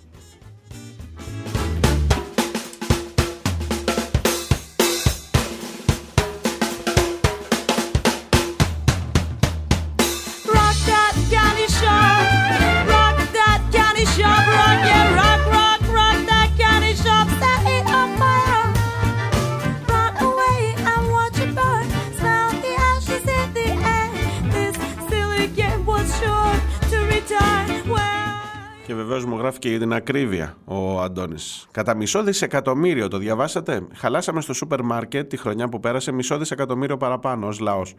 Πού τα βρίσκουμε, ρε παιδιά, τα λεφτά αυτά και τα χαλάμε παραπάνω; Ειλικρινά, έχει αυξηθεί ο μισθός σου; Έχει αυξηθεί, έχουν αυξηθεί τα εισοδήματά σου; Ή εκτός από το σούπερ μάρκετ έχει αυξηθεί και το ρεύμα και το νερό και τα πάντα; Πώς το καλό καταφέρνει είναι ένα μυστήριο. Όχι, εξηγούνται, πολλά εξηγούνται. Κόβεις από αλλού. Κόβεις, πού χαλάς, έχει σημασία το πού χαλάς. Το τι διατροφή έχεις αυτή τη στιγμή. Μεγάλο, ζη- μεγάλο ζήτημα, Αντώνη, ανοίγεις. Όμως, ναι, βρήκαμε μισό δισεκατομμύριο παραπάνω. Άμα δείτε σε τι έχουν χαλαστεί αυτά τα λεφτά, αν είναι σε κρέας ή αν είναι σε ψωμιά, ας πούμε, που είναι πιο φτηνό και που μπορείς. Θα δεις και θα καταλάβεις ακριβώς τι συμβαίνει αυτή τη στιγμή στην ελληνική κοινωνία. Κατά μισό λοιπόν δισεκατομμύριο αυξήθηκε ο τζίρος των σούπερ μάρκετ αν σκεφτείς ότι η αγοραστική δύναμη των καταναλωτών για βασικά αγαθά μειώνεται συνεχώς μπορείς να υπολογίσεις και το μέγεθος της εσχροκέρδειας. Όμως δεν ανησυχώ, ο Πρωθυπουργός έτριξε τα δόντια των πολυεθνικών και αυτές τρομοκρατημένες επιστρατεύουν όλες τους τις δυνάμεις για να αντιμετωπίσουν τον αντίπαλο. Je La peau tirée par des machines à clous. Moi je veux être fripé, triplement fripé. Fripé comme une triplette de Belleville. Je veux pas finir ma vie à Acapulco. Dans ces tourelles avec des gigolos. Moi je veux être tordu, triplement tordu. Balancé comme une triplette de Belleville. Allez les filles, allez. Swing it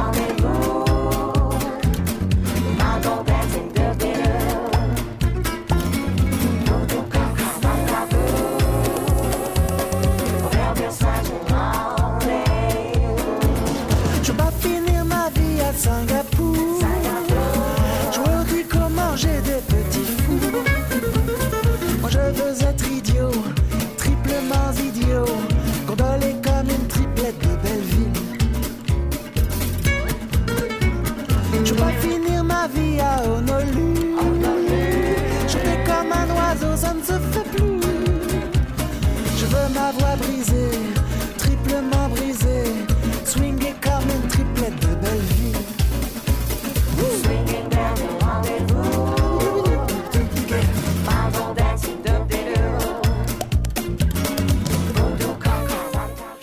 Η Νούλη μου στέλνει την είδηση για την έκθεση του Μηχανισμού Διερεύνησης Περιστατικών Αυθαιρεσίας για το 2022 που παρουσίασε ο συνήγορος του πολίτη. Τα λέγαμε και τις προηγούμενες ημέρες εδώ, Νούλη.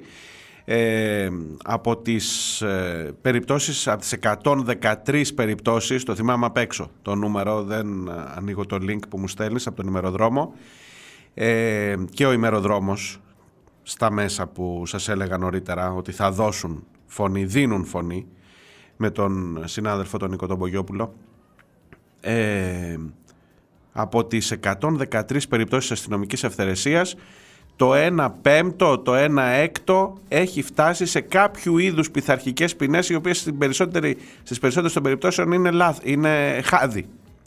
Ναι, αυτή είναι ακριβώς η Ελλάδα. Αυτή ακριβώς είναι η διερεύνηση των αστυνομικών. Αλλά άμα έχεις μια κυβέρνηση που την, το βράδυ που σκοτώνονται τσιγκάνοι, γύφτη, γύφτη μωρέ τώρα, με το αυτοκίνητο που θέλαν να κλέψουν, αν ο υπουργός πηγαίνει να συμπαρασταθεί στους δολοφόνους, καταλαβαίνεις γιατί συμβαίνει αυτό. Ή μήπως έχεις μια ισχυρή αντιπολίτευση από την άλλη πλευρά που θα τρίξεις τα δόντια. Γι' αυτό. Στέφανε, στείλε κανένα τραγούδι και γι' αυτό.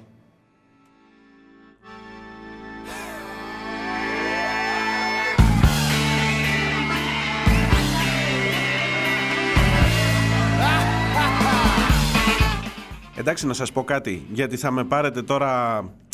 Ε, δεν δεν φταίει ο, ο Κασελάκης για όλα αυτά. Όχι, να είμαστε ειλικρινείς. Αλλά είναι εκεί που κοιτάς προς την, από, την, α- από την απέναντι πλευρά που θα περίμενες Εμένα, ειλικρινά, αν, αν, αν βάλω τον εαυτό μου στην αριστερά ότι βγαίνει ένας Παλαιστίνιος εδώ στον αέρα και λέει μπράβο τους μωρέ, τιμή τους θα το έχουν, θα το γράψει η ιστορία ότι στάθηκαν στο πλευρό αυτού που κάνει γενοκτονία και το λέει και για τη Νέα Δημοκρατία και για τον ΣΥΡΙΖΑ, εμένα με προσβάλλει και μην είμαι ΣΥΡΙΖΑ. Με προσβάλλει, το, το έχω πει, θα σας έχω κουράσει ξανά. Με προσβάλλει γιατί θεωρώ ότι είναι για τον χώρο της αριστεράς που έτυχε, τα έφερε η ζωή έτσι να εκπροσωπείται από αυτού του είδους τους αριστερούς, σε εισαγωγικά, τελικά προσβάλλει και εμένα. Και πόσες να, να το αντεξώ ως δημοσιογράφος για τα μέσα ενημέρωσης ή ως αριστερός. Ε, καταλαβαίνετε, ελπίζω να καταλαβαίνετε. Feasted on the fatted calf. I drank whole cities dry. Έχει γράψει πριν από λίγο ο Κωνσταντίνος Πουλής από το The Press Project ένα κείμενο στο Facebook ε, λέει πιστεύω ότι η μόνη είναι πολύ μεγάλο. Θα σας διαβάσω μόνο την, την αρχή. Πιστεύω ότι υπάρχει μία και μόνο λύση για τον ΣΥΡΙΖΑ να αντιμετωπίσουν την υπόθεση Κασελάκη σαν ένα μεθυσμένο one night stand. Να κάνουν δηλαδή όλοι σαν να μην συνέβη ποτέ θα κοιτάζονται στον δρόμο με τον Κασελάκη, θα αναγνωρίζονται με νόημα, αλλά θα προσπερνούν ο ένας τον άλλο και δεν θα μιλάνε. Αυτή είναι η μοναδική λύση που μπορώ να σκεφτώ για το κολοσιαίων διαστάσεων ρεζιλίκι, στο οποίο σύρεται ο ΣΥΡΙΖΑ κάθε μέρα με το που ανοίγει το στόμα του να μιλήσει, ή ακόμα και αν δεν ανοίξει το στόμα του να μιλήσει, ο, Στέμα, ο Στέφανος Κασελάκης.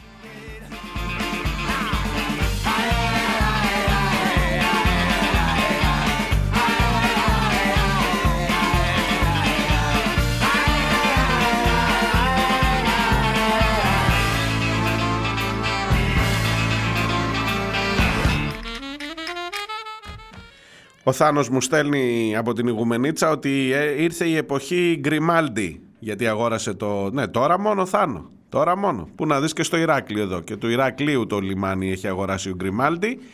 Και να ξέρεις ότι έβαλε υπεύθυνο ασφαλείας όλων των λιμανιών τον πρώην αρχηγό του λιμενικού.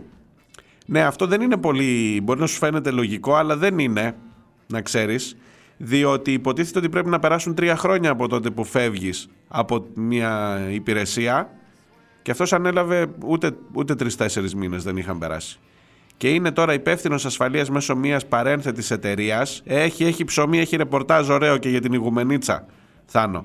Έχει αναλάβει λοιπόν ο πρώην αρχηγός του λιμενικού να είναι υπάλληλος μιας εταιρείας έχει ένας νομοθέτης γράψει ότι ρε παιδί μου ένας άνθρωπος που έχει υπηρετήσει το κράτος από τόσο υψηλή θέση δεν μπορεί μέσα στα επόμενα τρία χρόνια να αναλάβει την εταιρεία TADE, χύψη, σε μια ιδιωτική εταιρεία που έχει το ίδιο αντικείμενο γιατί προφανώς θα θεωρηθεί στην υπέροχη χώρα μας ότι πηγαίνοντας προς την ανάληψη της θέσης αυτής προφανώς το τελευταίο διάστημα της θητείας του υπηρετούσε με αυτούς τους όρους και έκανε ε, συγκεκριμένη πολιτική για να φτάσει. Λέω εγώ τώρα, λέω εγώ τώρα, μην πέφτετε από τα σύννεφα, αλλά ο πρώην αρχηγός του λιμενικού δεν είχε κανένα πρόβλημα να πάει να προσληφθεί σε μια εταιρεία για να παρέχει υπηρεσίες φύλαξης στα λιμάνια που αγοράζει ο Γκριμάλντι μεταξύ αυτών και της Ιγουμενίτσας Θάνο και του Ηρακλείου.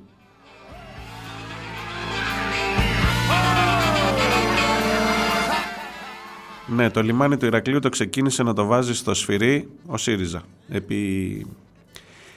Άστο να πάει στο καλό. Άστο να πάει στο καλό γιατί τελικά θα μου βγει ότι, ότι φταίει ο ΣΥΡΙΖΑ για όλα. Άστο.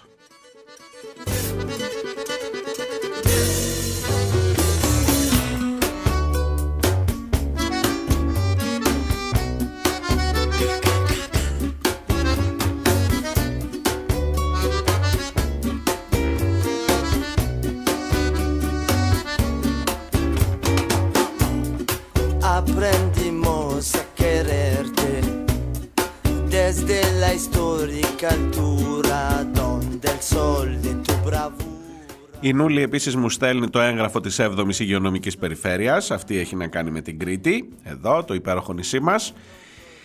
Η οποία ζητούσε να ενημερωθεί ναι, το τμήμα προσωπικού για να δούμε σε πόσους θα κόψουν την άδεια. Πόσοι συμμετείχαν στην απεργία για το Βενιζέλιο και συμμετείχαν όλοι στην απεργία για το Βενιζέλιο. Και το γεγονός ότι ήρθε το χαρτί αυτό που έλεγε ενημερώστε μας ποιοι συμμετέχουν και γράψτε κλπ. Και, και ήρθε ακριβώς την ώρα της απεργίας, προφανώς τους έβγαλε από τα ρούχα τους. Και πολύ καλά κάνανε και αντιδράσαν σε αυτό. Ναι, ναι, ξέρω, είναι τυπικό. Πρέπει η μισθοδοσία να ξέρει πόσα μεροκάματα θα κόψει. Τυπικό όμως είναι, έχεις δει στη, στην κόρη μου τη σοσιαλίστρια; Εκείνη τη σκηνή που λέει Α, και ο Παπαδόπουλος, ε. Και η Τάδε. Α, και αυτά το, το πουλάκι μου. Που είναι οι δύο της εργοδοσίας οι Ρουφιάνοι και γράφουν πόσοι συμμετείχαν στην απεργία. Κάπως έτσι ήτανε. Νούλη, σε ευχαριστώ που το στέλνεις. Το, ζω- το ζήσαμε, το, το βιώσαμε και αυτό. Αλλά ξέρεις τι, βιώσαμε κυρίως εκείνο το ποτάμι των ανθρώπων. Υπάρχουν κάποια πλάνα, ο συνάδελφός μου, ο καλός μου συνάδελφος ο Νίκος Σαράντος, ο Περατέρ, με τον ντρόν έχει τραβήξει την πορεία αυτή τη μεγαλειώδη. Ψάξτε λίγο αυτό το βίντεο να το δείτε. Σαράντος, Νίκος Σαράντος, ντρόν, Βενιζέλιο, πορεία, συγκέντρωση, θα το βρείτε. Είναι πολύ εύκολο. Λοιπόν, ε, συγκλονιστική εικόνα. Ένα ποτάμι ανθρώπων να διασχίζει την, όλη τη διαδρομή αυτή από το Βενιζέλιο μέχρι το κέντρο της πόλης ε, και μόνο σαν εικόνα τρόμαξε. Το ξέρω ότι τρόμαξε αρκετά αυτούς που έπρεπε.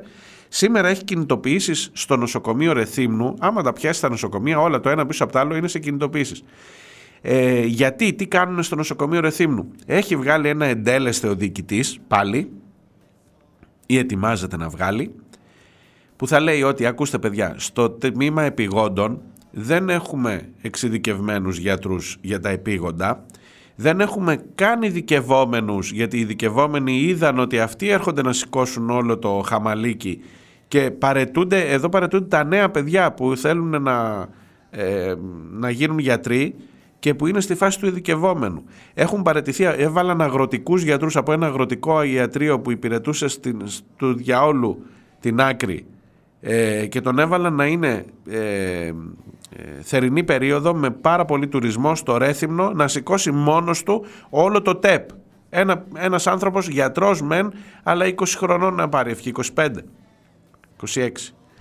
Λοιπόν και αφού δεν έρχονται σου λέει τι, ποιον θα βάλω ρε εσύ τώρα, ποιον θα βάλω να είναι υπεύθυνος των επιγόντων στο νοσοκομείο Ρεθύμνου. Πάμε παιδιά όλοι οι γιατροί, όλοι του νοσοκομείου. Ναι, εγώ είμαι νεφρολόγος και μου έρχεται ένα τροχαίο. Ρε παιδί μου, εντάξει, τα βασικά ξέρω να κάνω μια ανάνυψη, αλλά είμαι νεφρολόγος που να πάρει ευχή. Ο άλλος είναι γαστρεντερολόγος. Και είναι υπεύθυνος, όχι ότι δεν θέλει να, να βοηθήσει, αλλά είναι ο άνθρωπος που χωρίς να έχει και ειδικευόμενο από κάτω, είναι ο άνθρωπος που πρέπει να αφήσει την κλινική που έχει άλλους ασθενείς εκεί και να κατέβει ο γαστρεντερολόγος να κάνει τον υπεύθυνο του ΤΕΠ σε μια βάρδια που μπορεί να συμβεί οτιδήποτε. Και μετά να τον τρέχουν αυτόν γιατί σου λέει γιατί δέχτηκες να κάτσεις εκεί; Ήξερες να κάνεις στον άνθρωπό μας αυτά που έπρεπε. Άστα σου λέω μην το συζητάς. Σήμερα έχουν τώρα πρωινή ώρα έχουν διαδήλωση στο νοσοκομείο του Ρεθύμνου και συγκέντρωση στην ε, πόλη. Για να μεταφέρουν φυσικά το αίτημά τους στους πολίτες να πούν ότι αυτά τα πράγματα δεν γίνεται. Δεν μπορούμε να σας εγγυηθούμε ότι το νοσοκομείο αυτό λειτουργεί όπως δεν λειτουργεί κανένα άλλο. Έχεις όμως φρεγάτες. Διάλειμμα.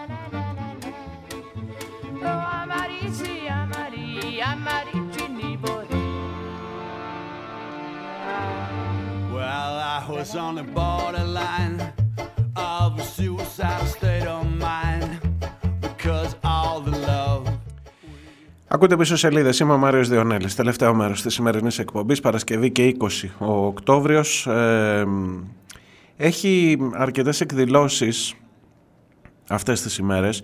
Σήμερα και αύριο διήμερο αντιρατσιστικό. Αν είστε στην Κρήτη, διήμερο αντιρατσιστικό φεστιβάλ στο Ρέθυμνο. Ε, αύριο Σάββατο αντιρατσιστικό φεστιβάλ επίσης με καλεσμένους και από το Ίδρυμα από την, από την ομάδα των ανθρώπων που στο όνομα του Παύλου Φίσα δραστηριοποιούνται και μέλη της οικογένειάς του φυσικά ε, στον Άγιο Νικόλαο και έχω την τιμή να συντονίσω μια συζήτηση εκεί αύριο το απόγευμα, το Σάββατο. Ε, επίσης υπάρχει το Φεστιβάλ Κινηματογράφου Χανίων, έτσι να σας βάλω λίγο σε κάποια πράγματα θα μου πεις τώρα είναι ο καιρός για φεστιβάλ ειδικά, ειδικά μεταξύ των ειδικά για το φεστιβάλ κινηματογράφου Χανίων αξίζει τον κόπο. Ξέρετε μπορεί και να μην ε, χρειάζεται να βρεθείτε για να απολαύσετε το φεστιβάλ γιατί ένα αρκετά μεγάλο κομμάτι των ταινιών παρέχεται και διαδικτυακά. Ψάξτε το λίγο Χανιά Film Festival είναι η ιστοσελίδα. Κάνουν πάρα πολύ σημαντική δουλειά εκεί οι άνθρωποι ο Μαθιός Φραντζεσκάκης κυρίως ε, αλλά και όλοι οι εθελοντές και όλοι όσοι τρέχουν. Είναι 11 χρόνια τώρα το φεστιβάλ αυτό και έχει πολύ σημαντικά επιτεύγματα, πολύ σημαντική παρέμβαση στα ζητήματα με όχημα, με, με οδηγό τον κινηματογράφο, αλλά με πάρα πολλά ζητήματα και κυρίως με την δυνατότητα, και κρατήστε το αυτό έτσι λίγο να υπάρχει μια ελπίδα ε, κλείνοντας, κάτι που να, να σε πάει λίγο παρακάτω, με τη δυνατότητα που δίνουν σε πολλά, το, το Φεστιβάλ Κινηματογράφου Χανίων έχει επενδύσει πραγματικά και κόπο και χρόνο και χορηγίες και χρήμα στο να φέρει τα παιδιά κοντά στο σινεμά. Όχι μόνο με προβολές αλλά με τη δυνατότητα να γυρίζουν δικές τους ταινίες.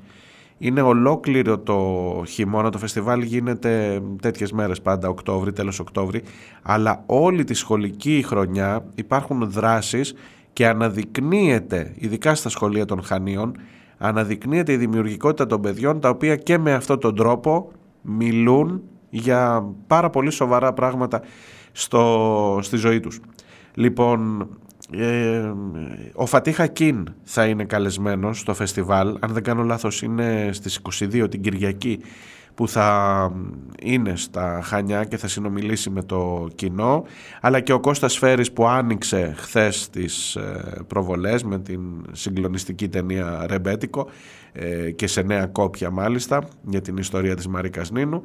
Και, και άλλα και άλλα. Αν μπείτε λίγο τώρα, ε, θέλει πάρα πολύ ώρα να σας διαβάσω το πρόγραμμα, τις εκδηλώσεις, της, ο Δημήτρης Αρβανίτης, ο οικαστικός που στα θέματα θα έχει και δική του έκθεση ε, δείτε λίγο το πρόγραμμα, ψάξτε το. Υπάρχει τρόπος να δείτε κάποιες από τις ταινίες και διαδικτυακά. Δεν είναι όλα μόνο Netflix, παιδιά. Έχει και πολύ σοβαρότερα και πολύ, πολύ ενδιαφέροντα πράγματα να δείτε, ειδικά τις μέρες που είναι σε εξέλιξη το φεστιβάλ.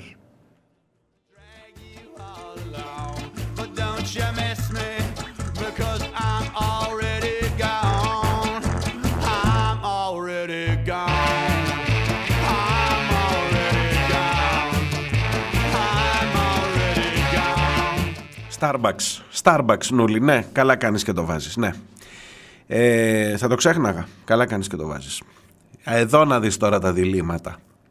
Λοιπόν, ο πολυεθνικός κολοσσός εστίασης Starbucks, αμερικανικός αλλά εβραϊκών συμφερόντων, ε, σέρνει στα δικαστήρια το Σωματείο των Εργαζομένων της εταιρείας επειδή υποστήριξε τον αγώνα των Παλαιστινίων, γράφοντας σε μία ανάρτησή τους «Αλληλεγγύη προς την Παλαιστίνη». Η ανάρτηση δημοσίευε μία φωτογραφία μπουλντόζας η οποία γκρεμίζει το Ισραηλινό τείχος που περιβάλλει τη Γάζα και γι' αυτό το λόγο τους σέρνουν στα δικαστήρια. Τι πρέπει να κάνεις εσύ τώρα που ακούς αυτή την είδηση, καταρχάς να μην πας να ξαναπάρεις από τα Starbucks. Και έρχεται το δίλημα εκείνο, ε, ε, αν δεν πάω, υποστηρίζοντας τους εργαζόμενους που θέλανε να κάνουν, ε, που πήρανε θέση, όχι θέλανε, πήρανε θέση, εάν δεν πάω να αυτό, τι θα κάνω, θα καταφέρω να κλείσουν τα Starbucks, άρα θα μείνουν, θα απολυθούν οι εργαζόμενοι και μπαίνει σε σένα ξανά τον μπαλάκι το δίλημα. Όχι, όχι, λάθος. Ρώτα, ρώτα το Βασίλη το Στήλο από τους εργαζόμενους στην ε, eFood. Αν κέρδισαν ή αν έχασαν όταν αρχίσαμε όλοι, αρχίσατε όλοι να σβήνετε την εφαρμογή. Εγώ δεν είχα ποτέ ούτε έχω ε, εφαρμογή για το eFood στο κινητό. Για να δεις κέρδισαν ή έχασαν. Γιατί πριν απολυθούν οι εργαζόμενοι θα μετρήσει στο λογιστήριο της εταιρείας η απώλεια των εσόδων. Λοιπόν, κομμένε και τα Starbucks και λοιπά. Θα μου πεις, τους έκανες τα μούτρα κρέας τώρα. Λοιπόν, όχι. Λοιπόν, όχι. Και επίσης ο εργαζόμενος που δουλεύει εκεί ε, δεν, είναι, δεν, είναι, δεν θα πέσει από τα σύννεφα όταν ξέρει, ήδη το ξέρει με το που παίρνει θέση, ήδη το ξέρει ότι κινδυνεύει η δουλειά του. Οπότε το να τον υποστηρίξεις με οποιονδήποτε τρόπο, έστω και μη ψωνίζοντας από τα Starbucks, δημιουργώντας ένα κλίμα που μπορεί να πονέσει στο λογιστήριο, στα, στα οικονομικά της εταιρείας για να αλλάξει τη στάση της, θα μου πεις όλοι οι αγώνες δίνονται από το πρώτο πρώτο πρώτο βήμα. Από την πρώτη εκκίνηση που θα κάνεις για να πεις ναι με αφορά το θέμα αυτό. Και όσο σε αφορά θα αφορά και το διπλανό σου και θα πάει και λίγο παραπέρα. Και αφορά φυσικά και τον εργαζόμενο που πρέπει να του σταθείς όπως στάθηκε στους εργαζόμενους της Seafood τότε. Και κέρδισαν. Κέρδισαν. Can't get on this right. You change your mind like a girl changes clothes. You're hot then you're cold, you're yes then you're no, you're in then you're out, you're up then you're down, you're wrong then it's right, it's black and it's white, we fight, we break up, we kiss, we make up.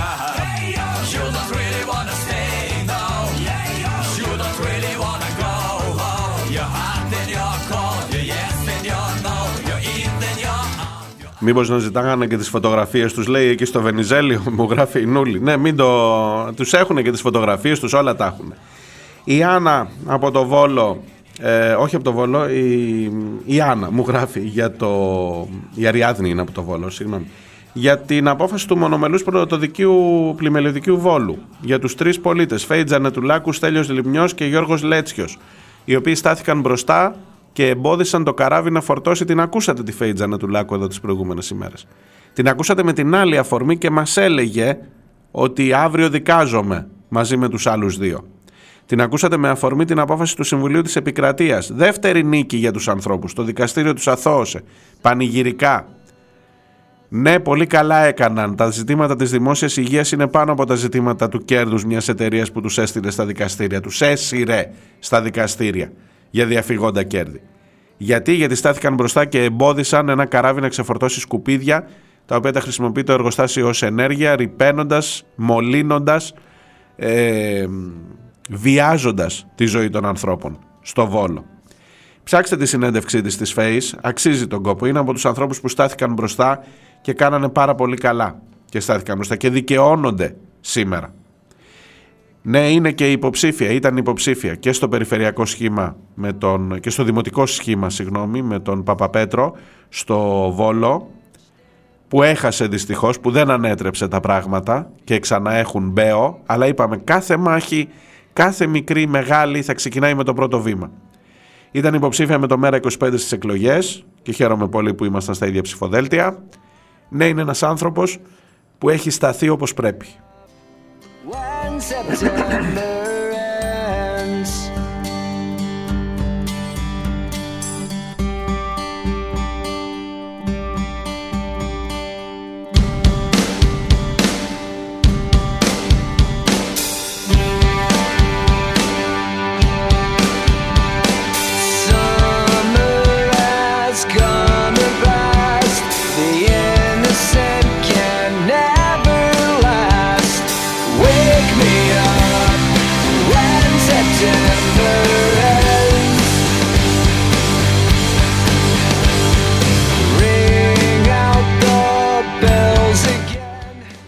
Χρήστος, ο καλός φίλος από τη δράμα, μου γράφει. Έχεις δίκιο ότι δεν κολλάνε δίπλα-δίπλα τα σκίτσα του Αρκά και του Δερμετζόγλου. Με αυτό το σκεπτικό τα έστειλα, μου λέει. Επειδή δεν κολλάνε, ε, ήθελα να υπενθυμίσω τα δύο παράλληλα σύμπαντα, τους δύο διαφορετικούς κόσμους που διέπουν κάθε πτυχή της καθημερινότητάς μας. Τον κόσμο, το στρατόπεδο που συχνά πυκνά μας εγκαλεί για τη σωστή πλευρά της ιστορίας μας κουνάει το δάχτυλο ότι μαζί τα φάγαμε, μας ζητάει πονηρά να καταδικάσουμε τη βία από όπου και αν προέρχεται. Στη συγκεκριμένη περίπτωση την Παλαιστίνη, ο ένας ξεπλένει στην καλύτερη δικαιολογή τον δυνάστη, ενώ ο άλλος είναι ξεκάθαρα χωρίς αστερίσκους με το δίκαιο του καταπιεσμένου. Αυτός που ξεπλένει είναι αυτός που σε ρωτάει πονηρά, δικαιολογείς στη Χαμάς, αποφεύγοντας φυσικά να ρωτήσει ευθέως, δικαιολογείς στην Παλαιστίνη. Τώρα μου λέει βλέποντας τα ξανά έχεις δίκιο. Το να βάζεις τον Αρκά και τον Δερμετζόγλου δίπλα-δίπλα, όχι δεν κολλάει, αλλά ίσως να είναι και ντροπή. Αρκεί να βλέπεις τη σκέψη του κάθε Δερμετζόγλου μόνη της, ξέχωρα. Δεν πρέπει όμως να ξεχνάμε και τις προθέσεις του κάθε Αρκά. Δεν ενοχλεί η όχθη που διάλεξε δικαίωμά του. Ενοχλεί η ενοχή την οποία ύπουλα επιχαίρει να φορτώσει σε όσους έχουν αντίθετη οπτική.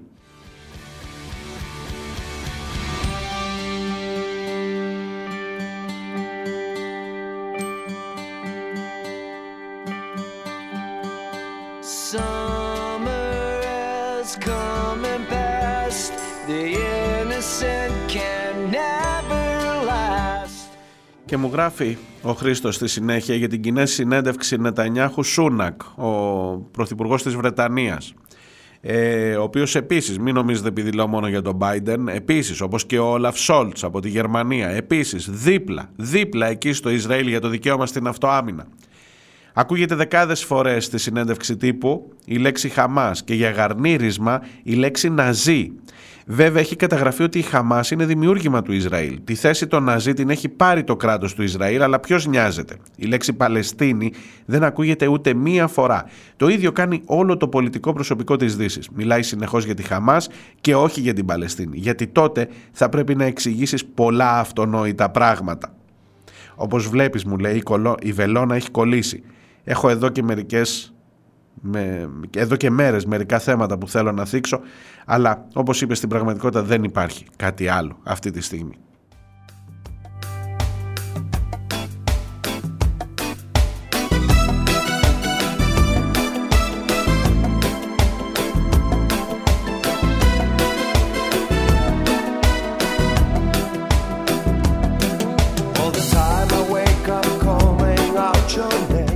Και πολύ καλά το λες Χρήστο. Τι τον ξεχάσαμε. Τον πόλεμο της Ουκρανίας είναι σε εξέλιξη ακόμα. Εκεί τι γίνεται; Εκεί που είναι τα πράγματα ακριβώς, ποια είναι η σωστή πλευρά της ιστορίας, εκεί γιατί δεν παρεμβαίνει ακόμα κανένας για την διακοπή του πολέμου, ο οποίος πια δεν είναι τόσο αιματηρός όσο είναι στη Γάζα αυτές τις μέρες, γιατί δεν παρεμβαίνει κανένας για τη διακοπή του πολέμου; Και γιατί με ρωτάς αυτό που θα σε ρωτήσουν και σένα και μένα, τα παιδιά μας; Και πώς θα ικανοποιούνται τα συμφέροντα των ισχυρών μπαμπά αν σταματήσουν οι πόλεμοι; Διάβασέ το, απάντησέ το αν μπορείς.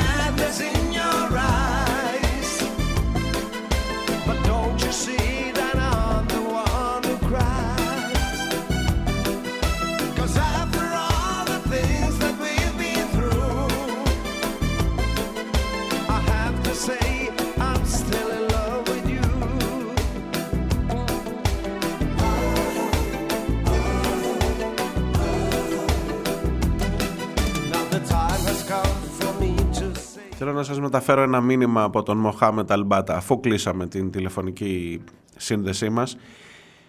Μου λέει για κάτι που ξέχασε να πει το γεγονός ότι στα social media στο πώς αντιμετωπίζει και το site ελληνικά Hoaxes που είναι υποτίθεται ο ελεγκτής του Facebook στην Ελλάδα για τα ε, fake news. Στο πώς αντιμετωπίζεται ακόμα και η είδηση αυτή για τον βομβαρδισμό της Ελληνορθόδοξης Εκκλησίας που περίπου έχει χαρακτηριστεί fake news, ότι δεν υπάρχει. Το πώς χαρακτηρίζονται τα προφίλ των ανθρώπων που αυτές τις μέρες γράφουν το αυτονόητο και παίρνουν ε, την ε, εικόνα για να τη μεταφέρουν. Πόσο βλέπεις στο timeline σου τα σφαγμένα παιδιά στη Γάζα και πόσο βλέπεις τις ιστορίες, τις ανθρώπινες ιστορίες πόνου από την πλευρά του Ισραήλ για το κάθε ένα πρόσωπο που έχει απαχθεί, για το κάθε ένα πρόσωπο που έχει χαθεί, που έχει όνομα επώνυμο και από την άλλη πλευρά, από την άλλη πλευρά υπάρχουν 3.845 νεκροί από τις 7 Οκτωβρίου μέχρι τώρα, εκ των οποίων τα 1.500 είναι παιδιά. Γενικά, γενικά, 1.500 παιδιά ανάμεσα στους 3.785 έχουν ανέβει. 3.785 νεκροί από την πλευρά της Παλαιστίνης, μεταξύ των οποίων 1.500 παιδιά γενικά, χωρίς όνομα, χωρίς ε, πρόσωπο, χωρίς ε, μάνα και πατέρα που τους περίμεναν κάπου, που τα περίμεναν κάπου να γυρίσουν. Απ' την άλλη θα μάθεις μέχρι και την τελευταία ανθρώπινη ιστορία. Έτσι ακριβώς είναι τα πράγματα.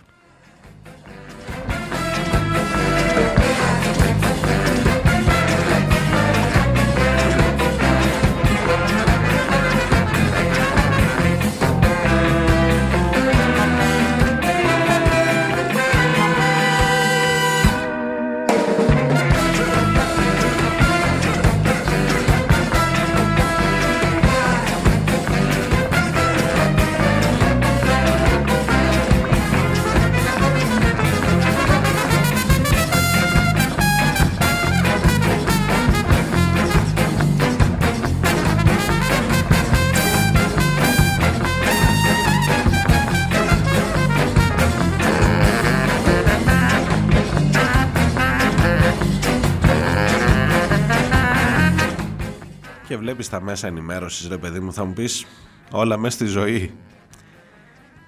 Ε, δίπλα στο ότι ετοιμάζεται η χερσαία εισβολή στην Γάζα από κάτω τέλος πάντων, λίγο παραπέρα είναι ότι πότε πέφτει η Black Friday του 23 για να πάμε να ψωνίσουμε. Τι να σου πω τώρα ε, θα την ονομάζεις Black Friday Σήμερα θα μπορούσε να είναι μια Black Friday αν γίνει η χερσαία εισβολή στη Γάζα αλλά για σένα Black Friday θα είναι η μέρα που θα πάρεις προσφορά τηλεόραση.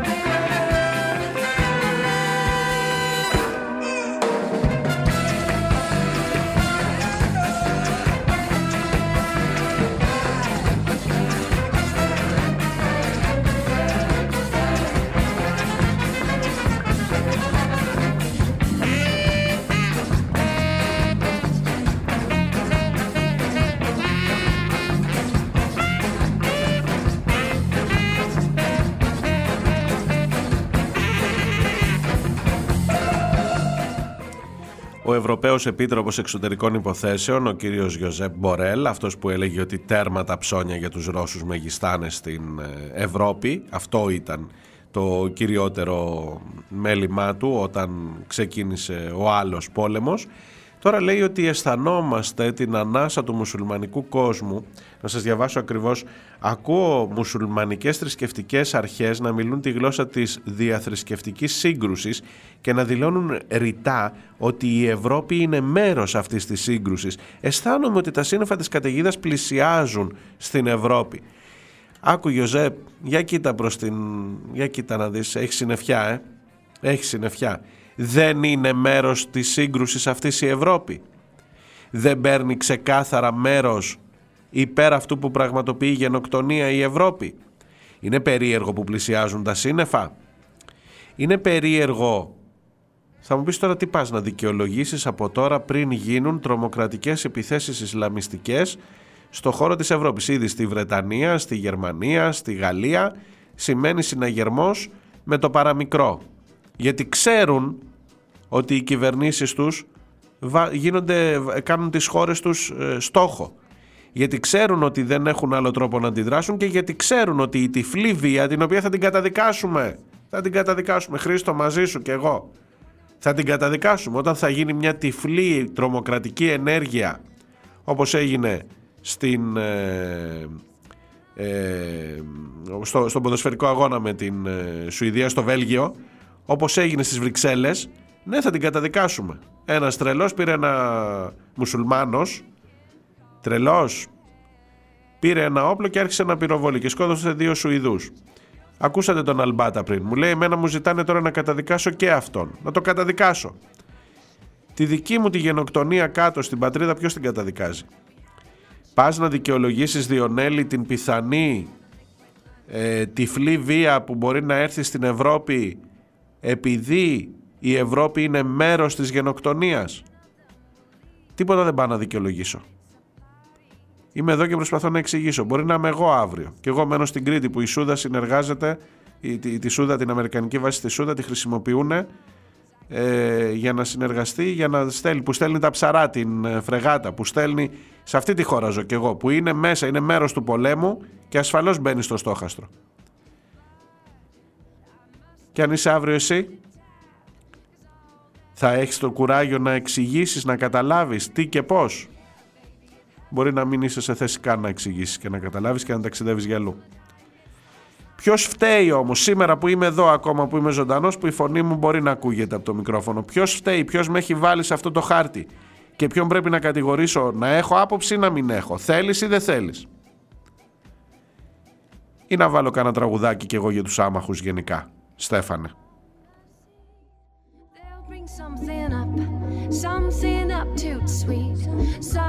Exotic medicine to cure my every ill with some kind of magic pill. I just can't apologize for what I did to Τελειώνει μια εβδομάδα που πραγματικά χρειάζεται πολύ μεγάλη προσπάθεια για να μείνεις ψύχρεμος. Ξέρω ότι δεν το καταφέρνω συνεχώς και σας απολογούμε λίγο γι' αυτό τώρα κλείνοντας. Ε, βλέποντας την αδικία, τη μονομέρεια στο πώς διαμορφώνεται ο κοινός, ο δημόσιος λόγος αυτή τη στιγμή στη χώρα και στην Ευρώπη συνολικά, όχι μόνο στη χώρα. Και ξέρω ότι δεν είναι πάρα πολύ δύσκολο να μείνεις ψύχρεμος, είναι πάρα πολύ δύσκολο να κοιτάξεις, να στρέψεις το μάτι σου αλλού σήμερα και στις τελευταίες εκπομπές βλέπετε και χθες και σήμερα ε, μία μόνο συνέντευξη που να έχει να κάνει με το Παλαιστινιακό. Δεν μου χωράει, πώς να σας το πω, δεν μου χωράει κάτι άλλο σε όλα αυτά. Και δεν ξέρω πώς πάνε τα πράγματα, ε, αν έχουμε τη δυνατότητα, το μυαλό, την, ε, τη σύνεση, τι να σας πω, να σας πω για την Black Friday. Ε; Λοιπόν, σταματώ.